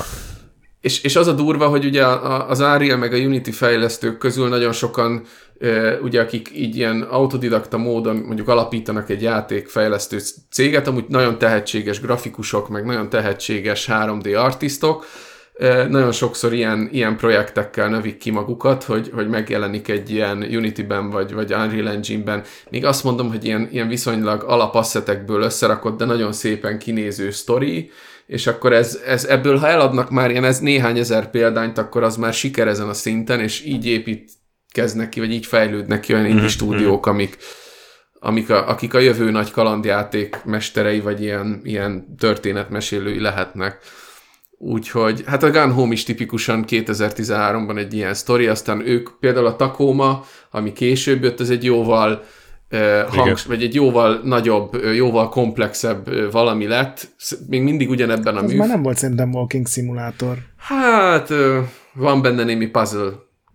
A puzzle a lényeg szerintem abban, mert a puzzle nélkül nem tudod a narratívát megfejteni, hogy mi történt az űrhajón. Ez igaz, viszont a, viszont a, a történetmesélés eszközei, tehát ez a narratív kalandjáték, ha nem is sétaszim, de mindenképp narratív kalandjátéknak mondanám. Hát szerintem a teltélféle kalandjátékhoz áll közel, amit nem tudom, hogy most hova fogunk rakni, hogyha hát erre egyáltalán szó kerül, de szerintem nem. A Tacoma annak a kollégája, csak nem párbeszédekre épül, hanem ezekre a hologramos izékre. Abba teljesen hiányzik. Nekem legalábbis az volt az érzésem, a, hogy... A felfedezés az eléggé hiányzik szerintem.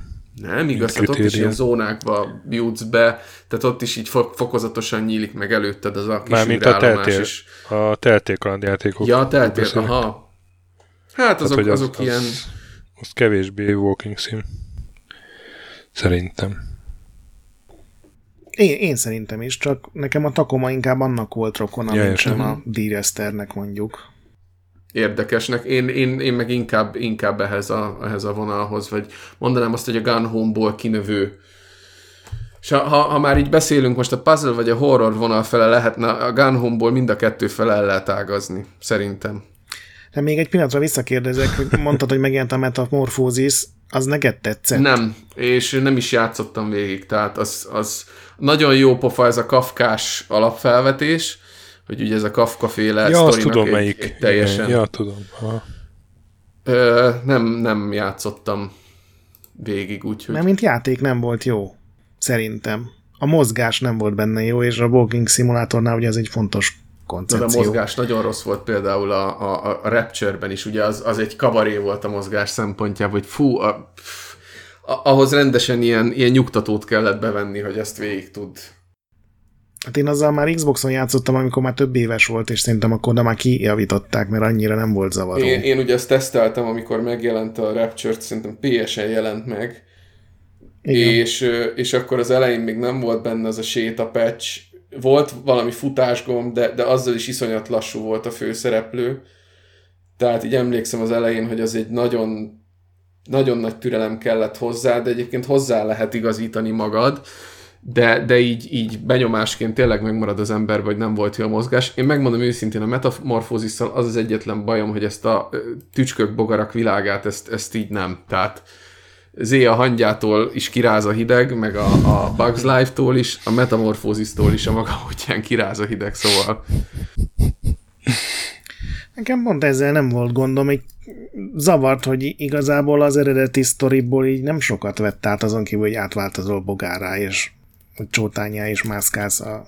nem tudom, és a, ugye múlt héten jelent meg az In Race of the Light, amit láttam, hogy twitteltél róla. Igen, igen. De ez hogy... konzolos kiadások jöttek, az, az egy régi sétaszimnek a remake-je igazából.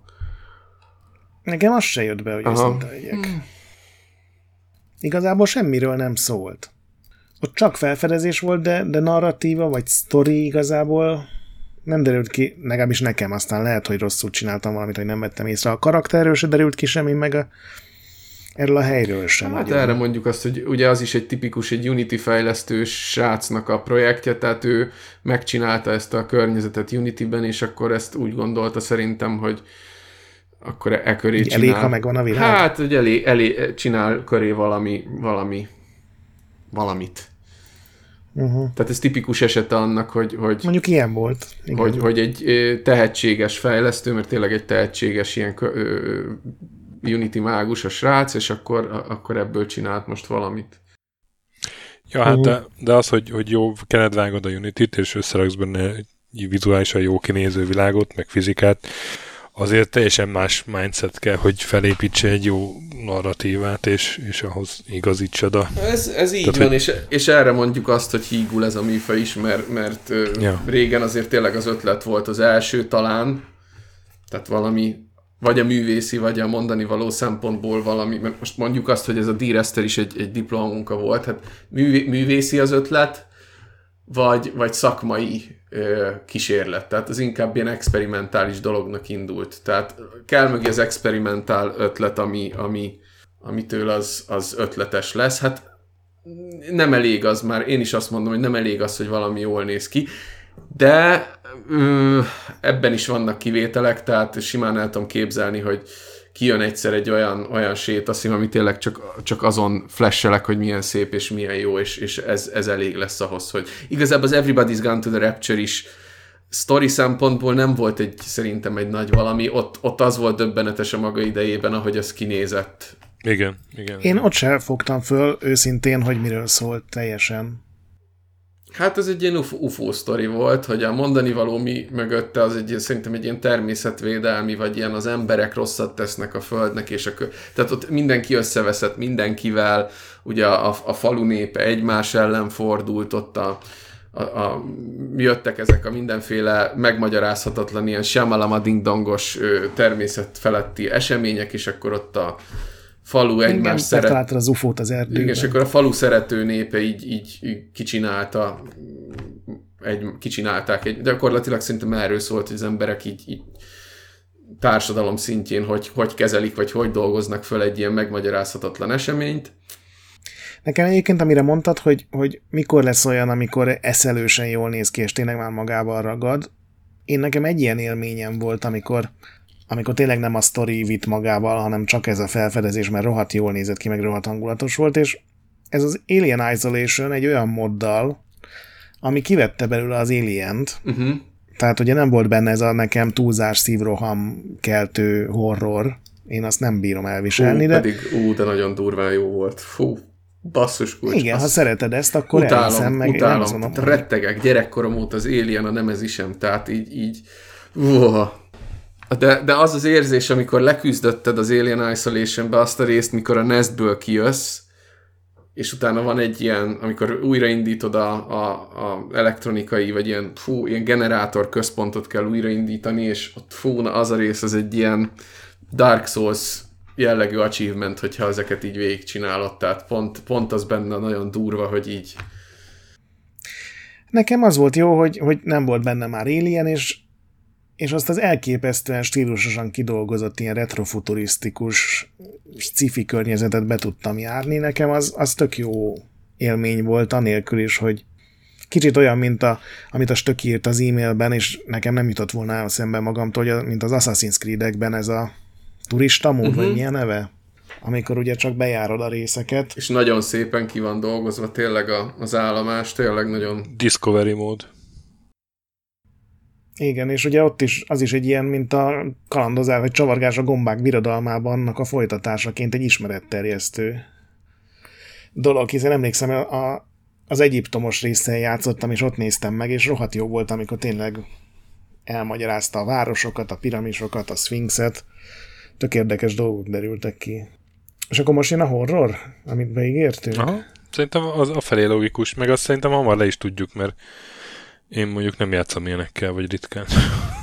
Én ott, én ott úgy kötném össze egyébként, hogy a, a, a Gone Home-nak volt az megőrült verziója a e, Layers of Fear, de lehet, hogy a Layers of Fear egy az, az későbbi. Mindjárt megnézem. Ez később jött, hiszen persze. Sok évvel. Uh-huh. kettő-hárommal. Igazatok van, mert Két... ez kétezer-tizenhatos. Akkor, akkor nézzük kronológiai sorrendben.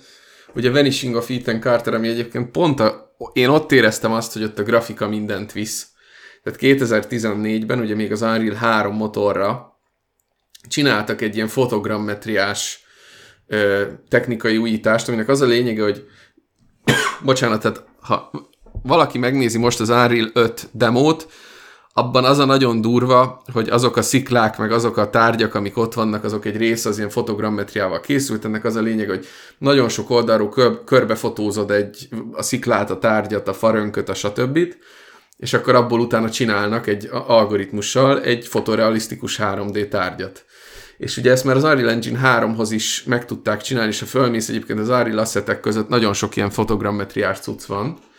És itt debu- talán itt debütált ez a technológia, és egy olyan brutális erdőmezőt kaptál, ami, ami szerintem mai napig, ö, én elő, elő-elő szoktam venni ezt a játékot Xboxon, már a mai verziója az Unreal négy motorra van egyébként átrakva, és, és egy, egy nagyon bizarr ilyen ö, Lovecrafti utalásoktól és egyéb dolgok, és, és nagyon-nagyon ö, érdekes ilyen pszichológiai kérdésekkel megtoldott történet, aminél szerintem egyébként, tehát így visszagondolva a grafika vitte a, a prímet, tehát nem, az, nem a sztori miatt szerettem a játékot, hanem a, amiatt, hogy, hogy milyen helyszíneket járhattam be benne, és, és kifejezetten rossz volt az, amikor a helyszíneknek a stílusa és a helyszínbejárások mellett mondjuk ilyen horror elemeket akart rámerültetni a játék, ugye a bányába például. Ja, ott nagyon sok ilyen horroros, meg ijesztős rész volt. És mondjuk az, az visszagondolva viszont az tényleg fasza volt, hogy minden egyes helyszín, mert ugye ilyen, mondjuk úgy, hogy ilyen szobákra volt osztva, tehát volt az elején az erdőnek egy ilyen csapdákkal felállított rész, aztán a vonatos ö, strip, utána egy mező, ahol kergettél egy asztronautát, tehát hogy, hogy ilyen minden helyszín egy kicsit más mechanikát dobott be, tehát itt ö, igazából a sétaszimet földobták, vagy hét-nyolc olyan mechanikával, ami, ami minden egyes helyszínre, amikor odaértél, az egy új, új ötlet volt gyakorlatilag. Én meg, meg kell vallanom, nekem ez se jött be. Valahogy amikor én azt vettem észre, hogy valahogy azok a játékok, ezek a walking simek nem jönnek be, amikben a múlt eseményeit kell kiderítened, uh-huh. akár látomások, akár naplótöredékek, akár flashbackek, akár mi alapján, a hogy... hatvan százalékuk ilyen. Én csomó nem tetszik egyébként, én nagyon szívesen játszom velük. A Az Edith Finch volt az egyetlen, ahol szerintem zseniálisan oldották ezt meg a szokásosnál sokkal jobban. Tehát nekem valahogy azok tetszenek jobban, amik igen, nem azt mondom, hogy te alakítod a történeteket, de hogy veled történnek dolgok, nem pedig próbálod kideríteni, mi történt húsz éve a faluban, hogy miért nem lakik egyik házba se senki. De ez ugye sokszor azért van, az jó is, hogy mondod, mert a fejlesztők is bevallják, hogy egyszerűen nincs energiájuk arra, hogy... hogy animációkat, karaktereket rakjanak be, tehát a, a miszterit abból kell felépíteniük, hogy eltűnik mindenki, hiszen nincs fejlesztési kapacitás arra, hogy mondjuk karaktereket animáljanak. Hát az Ethan Carterben épp van három vagy négy szereplő, és azok is ilyen, ilyen álló, hogy mondjam, tehát mintha, mintha egy bábut így kiállítanál, és nincs, nincs animáció, csak, csak ilyen helyzetekben mutatják be őket, hogy egymással veszekednek, vagy beszélgetnek. Tehát ez egy, ez egy nagyon sarkalatos pontjuk ezeknek a játékoknak, hogy egyszerűen a fejlesztő nem is, nem, nincs rá se budgete, sem ö, ö, lehetősége, hogy, hogy szépen meg motion capture-ölt figurákat rakjanak be az egyébként közel fotorealisztikus helyszínre mondjuk. Na akkor úgy mondom, hogy sok jobban élvezem azokat, amikor a játékos főszereplő karakter akár múltját derítjük föl, mint hogyha egy idegen helyre odamész, mint a, a Rapture, vagy a, uh-huh. az Ethan Carter, vagy, vagy még van egy csomó ilyen, amikor ilyen, tudod, ilyen nyomozósabb akar uh-huh. lenni, hogy akár a Virginia uh-huh. is kicsit ilyen volt, hogy nekem ezekben valahogy az ilyen emocionális dolgok működnek igazán, és amikor csak egy ilyen nyomozós sztori van, akkor sokkal többet várok el valahogy, vagy nem tudom. Igen, mert a nyomozós sztorinál várod azt, hogy, hogy ki tette, miért tette, és sokszor nincs ezekre válasz, hanem, hanem ezek így... Erről igen, besz... vagy ilyen gagyi válasz, ahogy te is vagy, mondtad. Vagy gagyi, hogy... vagy el van maszatolva, vagy, vagy nincs is válasz, mert, mert a válasz az, hogy nincs válasz, vagy az Ethan Carter végére egy ilyen... És mi, mi a túró történt, meg értjük, hogy a kisfiú csinált valamit, és, és az van ilyen horror képekkel felépítve, de, de... Spoiler.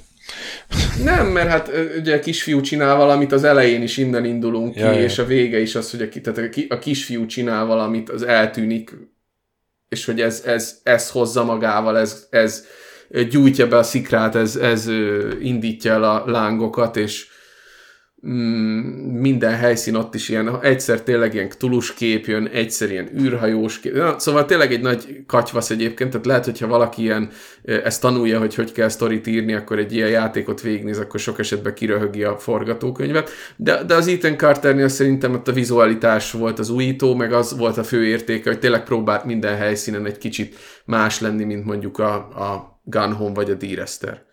Gangsta Zoli és a Carter. Ennyit tudok hozzátenni. És milyen jó, hogy hozzátettem, mennyivel gazdagabb lettem rá.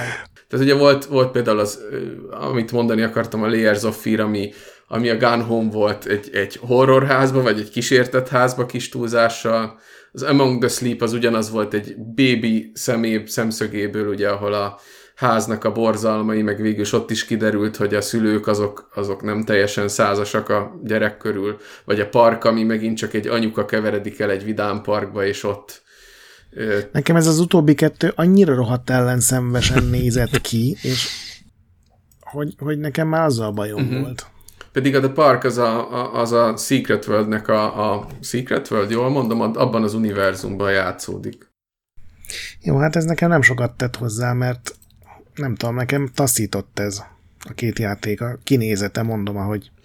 Aztán ott vannak ezek a, például a Kolat, ami egy, ami egy nagyon érdekes darab, az ugye a Dyatlov incidens dolgozza igen, föl, és fú, igen. egyébként egy, egy B-kategóriás ordas hat pontos fos, de imádtam, tehát elnézést a kifejezését. Na, na én köszönöm szépen, hogy ezt mondod, én itt éreztem azt, hogy hígul a műfaj, mert se, én ezzel játszottam, és se vizualitásban, se a sztoriban, egyszerűen nem, nem ott van az a rohadt jó alapsztori, én imádom ezt a Dyatlov, bár mondjuk most már sajnos megfejtették, úgy tűnik, de hogy ez a Dyatlov incidens, ez egy szuper sztori, és nem tudott vele mit kezdeni a játék, úgy éreztem se.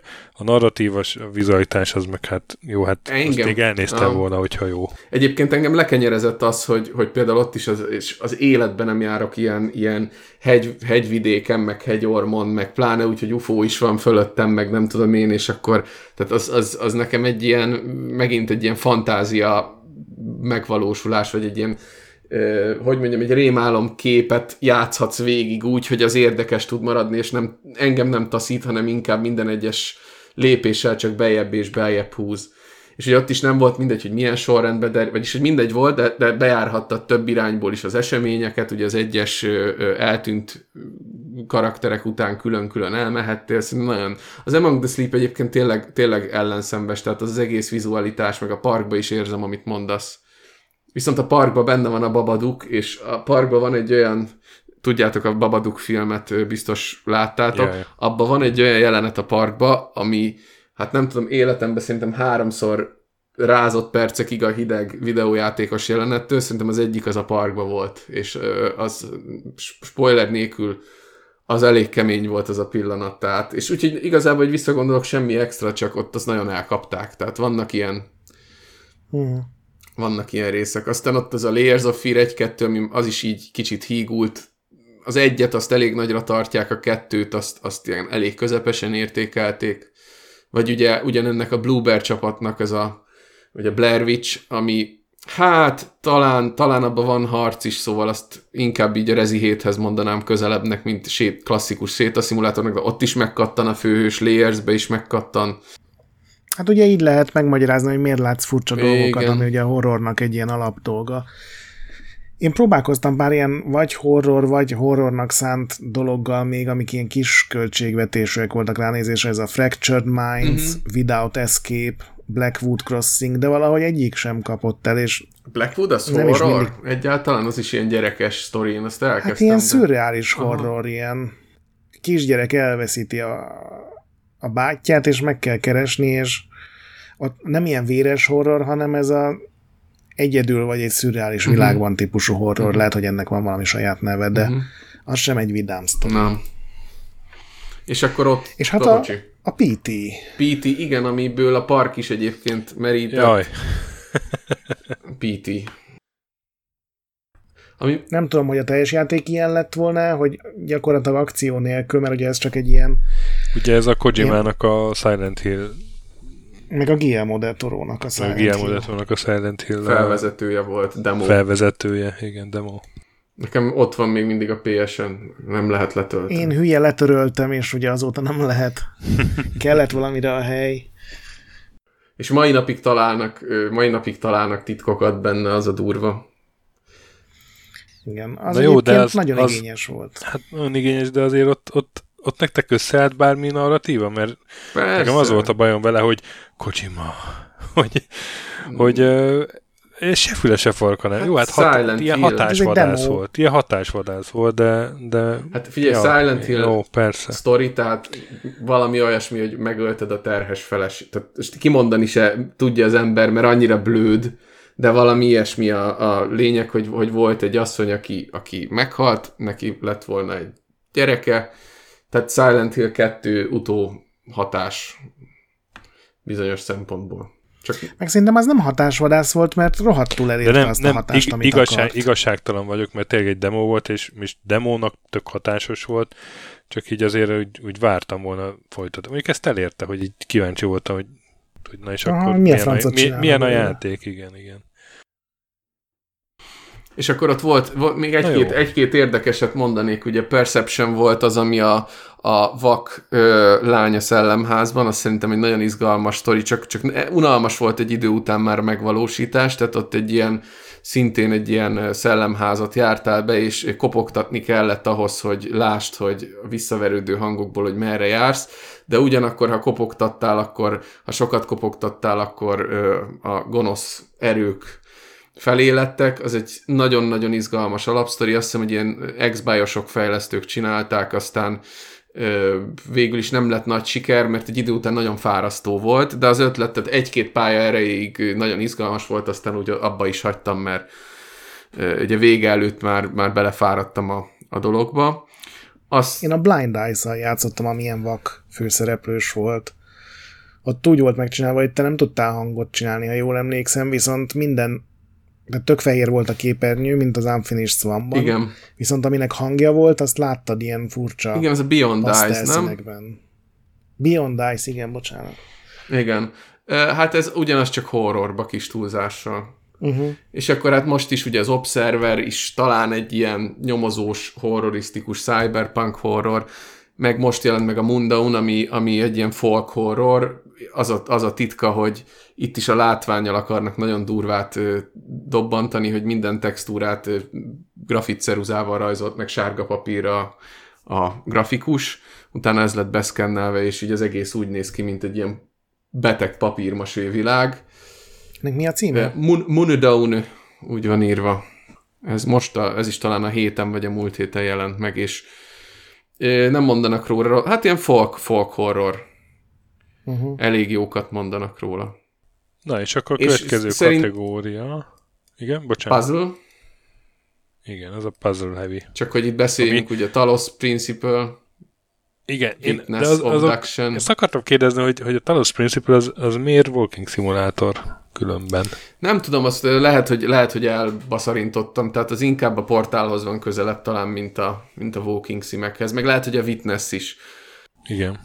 Nekem ezek abszolút ilyen puzzle kalandok. Puzzle játékok. Nagyon nehéz egyébként megmondani, hogy most hol van ennek határa. Melyik az, ami egy walking simulator, amit földobtak más elemekkel, és melyik az, ami egy kalandjáték viszonylag kevés interakcióval. De különben a Talos Principle-ben van egy, van egy sztori, meg, tehát ilyen tök jó filozófikus kérdéseket. Igen, ott is a narráció. Feszegetnek benne, igen. De, de azért az nekem nem, inkább olyan, mint egy, mint egy logikai játék, amit megfejeltek még egy jó narrációval, vagy nem tudom. Hát, ha azt nézzük, hogy narratív kalandjáték, akkor Talos is idefér, hát, akkor ob- ja, Obduction. Értem, értem. Értem. Az Obduction az egy Myst klón, azt semmiképpen nem venném ide. Na, de figyeljetek, hogyha Call of the Sea-t felírtuk, ami Myst Coca-Cola Light, nem, azt még ti írtátok fel, szerintem az első ja, listában én, én benne volt fel. A Call of the Sea. Igazad van, igazad van. Az, az, szerintem az nem. Az ugyanúgy, szerintem az is egy, az a Mistnek a, az a, Mistnek a, a kikönnyítése kétezer-húszra. Én szerintem. Az ugyanaz. Tehát a puzzle ugyanúgy körbe kell járnod, hogy, hogy felderítsd a közegből, hogy tehát ott, ott vannak olyan, olyan puzzle-ök, ahol úgy megakadsz, mint egy Quernbe, vagy egy Mistbe, vagy egy Obductionbe, hogy, hogy itt jó, akkor most mire gondolt a költő? Hát az utolsó két órában van az eleje, az, az inkább felfedezős, de ott is van mindenhol. Én, amiben ilyen nagyon sok puzzle-elem van, azt én ebben nem uh-huh. raknám bele, mert az már nálam valahogy más kategória. Uh-huh. Jó.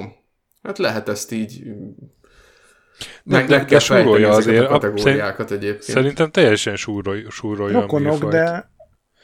És a másik, ami... Tehát hát ami akkor a té té-játékoknak is itt kell lennie. Az lehet, hogy többet is felsoroltunk volna, ezt a hallgatók nem látják. Nagyjából ezek a címek, ezek a címek vannak itt. Hát lehet, hogy akkor a portál, vagy a, a, tehát a többi hasonló játék is ide. Ugye ott is az, az a megtévesztő, hogy belső nézetből vagy, és, és egy nagyon durva, sokkoló narratíván mész végig, mire végigérsz. Tehát Ami szerintem még idevaló, az az Invisible Hours, amikor ugye valós időben zajlanak az események, azt hiszem fél óra, de bármikor vissza tudod tekerni az időt, meg újra tudod kezdeni, és az a lényeg, hogy ott nincsenek puzzle-ök, meg ilyesmik, hanem egy ilyen színdarab van, ami zajlik körülötted uh-huh. tulajdonképpen, van benne gyilkosság, uh-huh.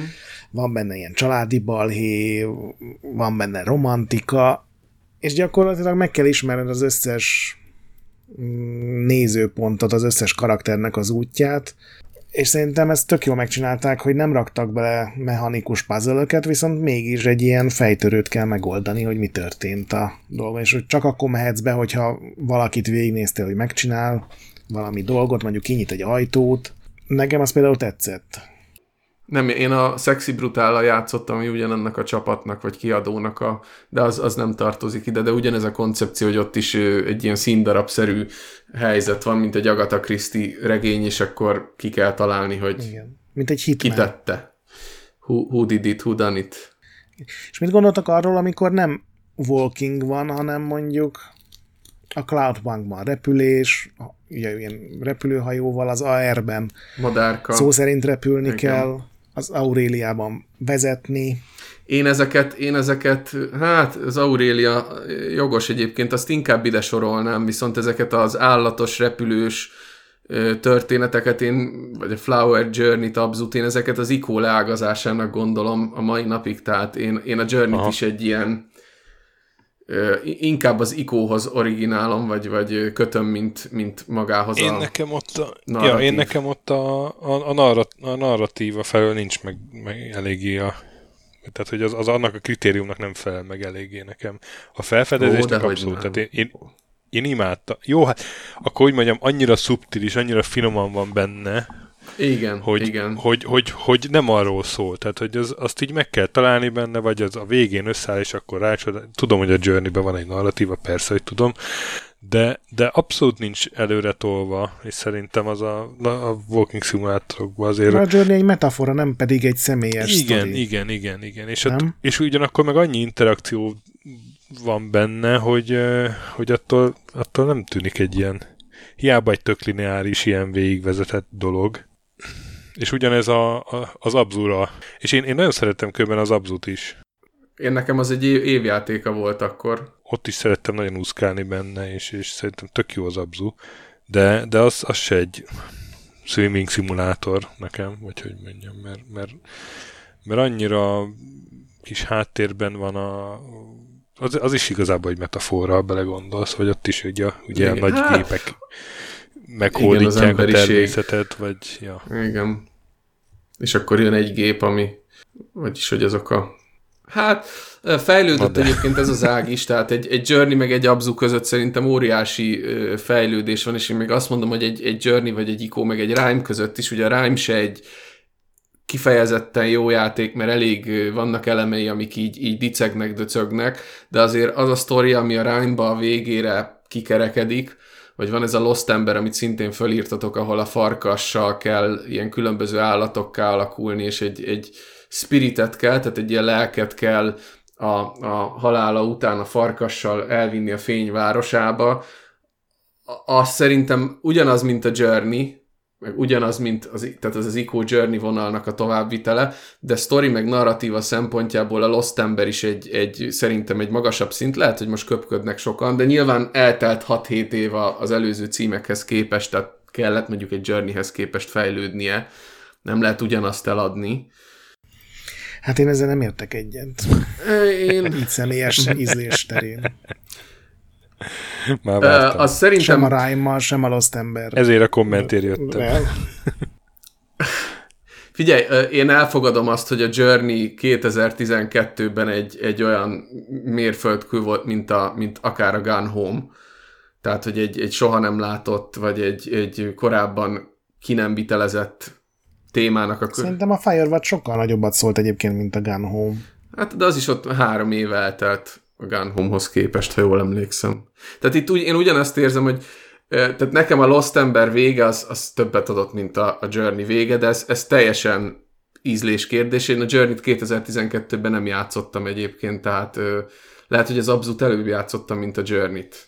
Tehát, akkor kellett volna a Journey. És az Abzu meg a Journey az... Hogy? Akkor kellett volna a Journey. Ne kérdezz vissza, mert... Ja. Mi már akkor györtünk. Ennyi, szét, szétcsaptad az adást. Ja. Elveszett emberek, lost emberek lettünk itt a... Figyelj, ez eszembe a, jutott, a és nem mondtam. Ezt nem mondtam ki, meg gondoltam annyira szar. Meg az is eszembe jutott, hogy Rhyme közlegény megmentése, de azt sem mondtam. Abzug fundaluk, meg a magánytengerén pát leszek, Sea of Solitude-on pát leszek lettünk teljes mértékben. Isten. Hova kerültem? Viszont az igazi walking szimulátorról még nem beszéltünk, és szerintem megérdemelné a kvop, hogy megemlítsük. Ja, Jézusom! Ezt nem láttam jönni. Az egy walking szimulátor, ez senki az, nem tagadhatja. Tényleg az. Igazad van. Pontosan le van szimulálva a térd és a boka mozgatásával, hogy hogy kell baktatni. Szuper. Majd, hogyha térdprotkóm lesz, akkor majd ezzel emlékszem a szép időkre, amikor még működött a térdem rendesen, meg a bokám. Én még ide raknám a Death Strandinget is, amíg nem szerzel autót. Van benne. Igen, egyébként annak egy csomóan szitták. Mondjuk abban annyi más van a harctól kezdve a fejlődésen, a I, ott, minden de, ott, de ott is narratíva van, és rengeteget kell baktatni. Igen, igen, és, és, és azért néha, néha azért elgondolkodtad. Tehát, hogy vannak azok a részek, amikor egyszer csak kiérsz valahova, rálátsz valahova, és akkor Kojima kitalálta, hogy akkor szóljon, szólaljon meg ez a szám, és akkor... Nem tudom, én, én arra emlékszem, hogy ott egész uh, durva dolgokról kezdtem gondolkozni játék közben. Miközben hát mentem már percek óta, és akkor ilyen, nem tudom, ilyen klímaváltozásról, meg ilyenekről gondolkodtam, meg hogy a gyerekeim hogy fognak tovább élni. Ez is arról szól. Ja, igen. Ja, ja, ja. Úgyhogy uh, mégis vannak benne ilyen elemek. Tehát az biztos, hogy az ilyen triple A címek is, is tanul, tanul. Hogy... Igen, igen. De nem, ez, ez egyszerűen csak a, annak a jele, hogy, hogy egy ilyen indie műfaj azért hat a triple A játékokra is, ugye a, mondtuk abszolút. A Assassin's Creed-ekbe a Discovery módot. Tehát, hogy nyilván nem egy az egyben, abszolút. Hanem így át. Na, de a Death Strandinget sem értették sokan. Tehát nem is értette mindenki, hogy az miről akar ott szólni, és nem is baj. Tehát, hogy... el, szerintem. Különben. Egyébként jó, hogy mondod ezt, mert ez a műfaj szerintem pont azért van ilyen rossz, vagy volt, lehet, hogy most már kevésbé ilyen rossz híre, vagy meg ilyen negatív jelzőként használták, mert ez pont a legmainstreamebb elemeket szedi ki a videójátékokból, ugye az akciót, az azonnali reflexeket, a győzelmet, hiszen a legtöbben azon kívül, hogy elérsz a sztori végére, nincsen nagyon győzelem, tehát nem, nem fejlődsz, nincsenek pontszámok, nem történik tulajdonképpen semmi klasszikusan játékszerű, hogy szerintem ezért van ilyen negatív hírük, mert... Nincs neg... Hát, nem tudom, szerintem, hogyha már így ilyen visszatérünk így... A hát Death Strandinget is szitták ezzel hát a jelzővel, vannak, hogy akik, csak vannak, akik hangosan szidják, meg vannak, akik meg megölelték, keblükre ölelték az egészet, és szerintem egyébként a játékosok egy része ezt a műfajt már régen elfogadta, és megvan ennek az a stabil közönsége, hogyha ez egy nis műfaj is, tehát, hogy nem vetekedhet egy, egy verekedős játékkal, vagy egy aréna ef pé es-sel. Azért megvan az a közönség, aki, akik szerintem eltartják azokat a fejlesztőket, akik ezeket a játékokat elkészítik, és ha megnézitek, a, tehát ha, ha felcsaptok egy, egy nyomtatott edge-et, vagy egy, egy rock paper shotgun-t, vagy ezeket a kicsit ilyen, ilyen szokásostól bátrabb újságokat, akkor ott ezek sorról sorra vannak véve mindig, tehát, tehát nem, nem komolyan, ve, tehát komolyan kell venni a műfajt, inkább így, így fogalmaznék. Nyilván lesz, aki lelegyinti, meg nyilván lesz, aki, akit ez nem érdekel, mert a játékokban nem ezt keresi, de, de komolyan kell venni úgy általán, tehát a, aki komolyan foglalkozik a játékokkal, vagy szereti minden stíluságát felfedezni, az, az szerintem nem legyintheti le. És ez megvan, hogy van egy Walking Simulator című játék Steamen, ami a igen. Death Strandingnek a futár részét próbálja másolni.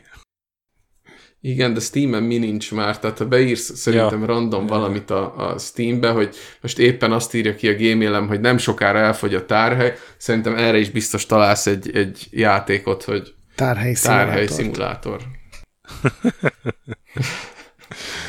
Na, hát akkor ja. most uh, végigjátszunk egy, egy podcast zárás szimulátort végigjátszunk?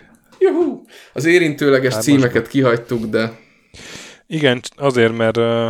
De nem tudom, hogy mennyi időd van még, mert mi ráérünk csak... Hát még három perc hogy... körülbelül. Na, és akkor szerinted... Az akkor szerintem, a, ugye még itt a, csak hogy így felsoroljuk, ugye az Oxenfree, Night in the Woods, Short Hike, Kentucky Route Zero, ezekről e, ezek inkább kalandjátékok, ahonnan a kalandjáték elemek hiányoznak, tehát ez ennyit, ennyit talán érdemes, hogy itt teljesen a narratívára vannak felfűzve. Igen. Szegény, ugye ezek Alec... is még itt voltak a jegyzetben ám. Igen. Ugye ott is ilyen személyes problémáktól kezdve minden, tehát nagyon hasonló a narratív motiváció mögöttük, mint a, mint a sétaszímeknél, tehát ezek ilyen, mint szerzői játékok, vagy lehet ezt így mondani, hogy egy a, a szerző a lehet, saját lehet. Élményeit. Kézműves. Élményeit, és hát ugye Night in the Woods-nak a fejlesztője bele is keveredett egy olyan sztoriba, miután öngyilkos lett, szóval vannak, vannak itt azért ilyen szomorú vonzatok is. Ugyanakkor a Short Hike meg az a világ legcukibb kalandjáték, amiben nem történik semmi a felfedezésen kívül, tehát...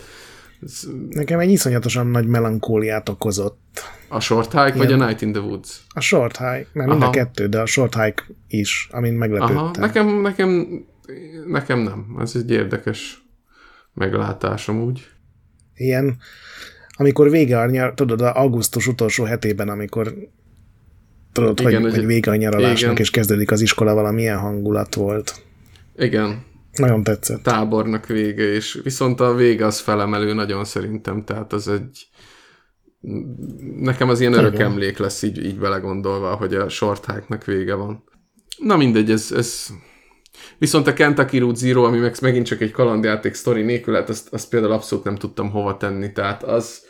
Az a, az a lincs a köbön, amikor már szerintem a készítők se tudták, hogy... hogy...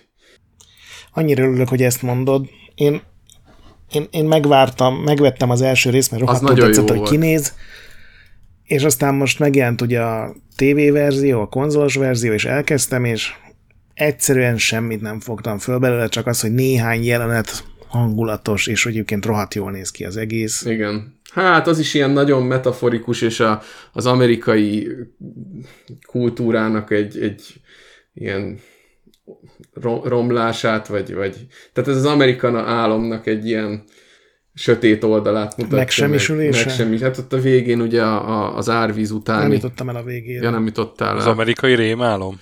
Hát, tudja túró. Biztos tehát... nem mondta még egy újságíró se ezt. Szerintem nem olvastam ezt így ezzel kapcsolatban. Nem, mert, mert ilyen nagyon, tehát annyira szürreális, hogy így tényleg nem tudod hova tenni, hogy mit is akartak vele mondani. Ehhez, ehhez valószínű kell egy olyan képzettség, ahol más, más szinten, vagy, vagy egy olyan előélet, ahol az irodalomból ismered azokat a filmeket, irodalmi műveket, amire ez hivatkozni akar, és ez nekem teljesen hiányzott el. Igen, meg az ikonok, amik megjelennek. Igen, az teljesen ez az amerikai ö, ugye sas az erdőben, meg szóval nagyon érdekes, érdekes vizuálisan, de értelmezni nagyon nehéz. Sasa az erdőben? Sasa az erdőben, igen. Bújdokol a, a, a Kentucky Route Zero-ra eltévedt, és, és betévedt az erdőbe. Bár, bár ott lenne. Na jó. Hát Mackó, akkor nagyon szépen köszönjük. Én köszönöm a meghívást. Király volt. Hogy erről a több figyelmet érdemlő műfajról azért talán ebbe egyetértünk. Segítettél megemlékezni. Ti pedig, kedves hallgatók, maradjatok velünk legközelebb is. Játszatok sokat, megmentsetek boss fight-ok előtt, bár walking szimulátorokban olyan sok boss fight nincsen. Úgyhogy figyeljetek a narratívára. Így van. Akkor azt mondom, a BIOS-t ne piszkáljátok, a Retroendet olvassátok, ahol napi content van, Discordon csapassatok velünk, iTunes-on értékeljetek öt csillagra.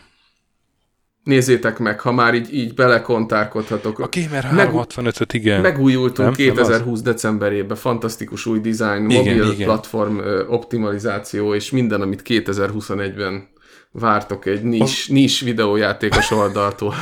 Az új Gamer háromszázhatvanöt, már mobilon. Így van.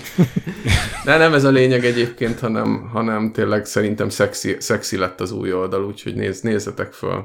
És contentben na, pedig hát... nem a továbbra sem a, a, az általános bulvár oldalát próbáljuk megfogni, hanem a kicsit, kicsit fókuszáltabban a... A játékokra fókuszálunk, és nem arra, hogy két hónap múlva mi jelenhet meg, vagy mit jelenthetnek be, vagy nem tudom. Még mondjál olyan dolgokat, amiket kivágok majd. Jó, persze. Vicceltem. Azt hittem, na, hogy most szóval jön, azért, azért mondtam, hogy ennyi időm van, hogy most egy tíz perces stand-up jönne a, a Gamer három hatvanötről, de hát akkor ez... ez... Szóval legközelebb jövünk, meg továbbra is dübörög a hetedik évad, úgyhogy maradjatok velünk. Sziasztok! Csá! Sziasztok!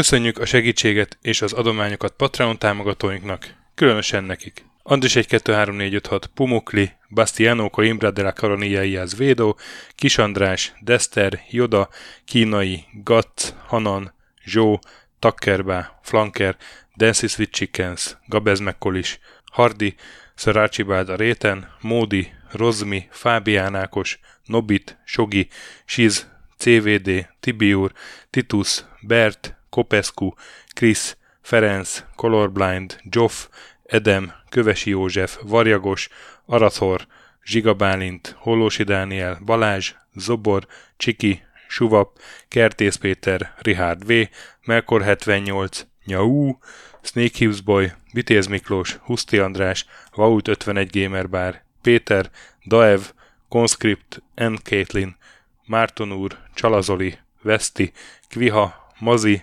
Tryman, Magyar Kristóf, ef té, Creed huszonhárom, Invi, Kuruc Ádám, Jedi, Harvester Marc, Igor, Kongfan, Pixelever, Oprüke, Estring, Szaszamester, Kopasz Nagyhajú, Kecskés János, MacMiger, Inzercoin Egyesület a videójátékos kultúráért, Maz, miszter Corley, Nagy Gyula, Gergely B., Sakali, Sorel, Naturlecsó, Devencs, Kaktusz, Tom, Jed, Apai Márton, Balcó, Alagi úr, Judgebred, László, Kurunci Gábor, Opat, Jani bácsi, Dabrowski Ádám, Gévas, Zabolik, Kákris, Alternisztom, Logan, Hédi, Tomiszt, Att, Gyuri, Kevin Hun, Zobug, Balog Tamás, Enlászló, Gombos Márk, Valisz, Tomek G, Hekkés Lángos, Szati, Rudimester, Sancho Musax, Elektronikus Bárány, Nand, Valand, Jancsa Burgerpápa Jani,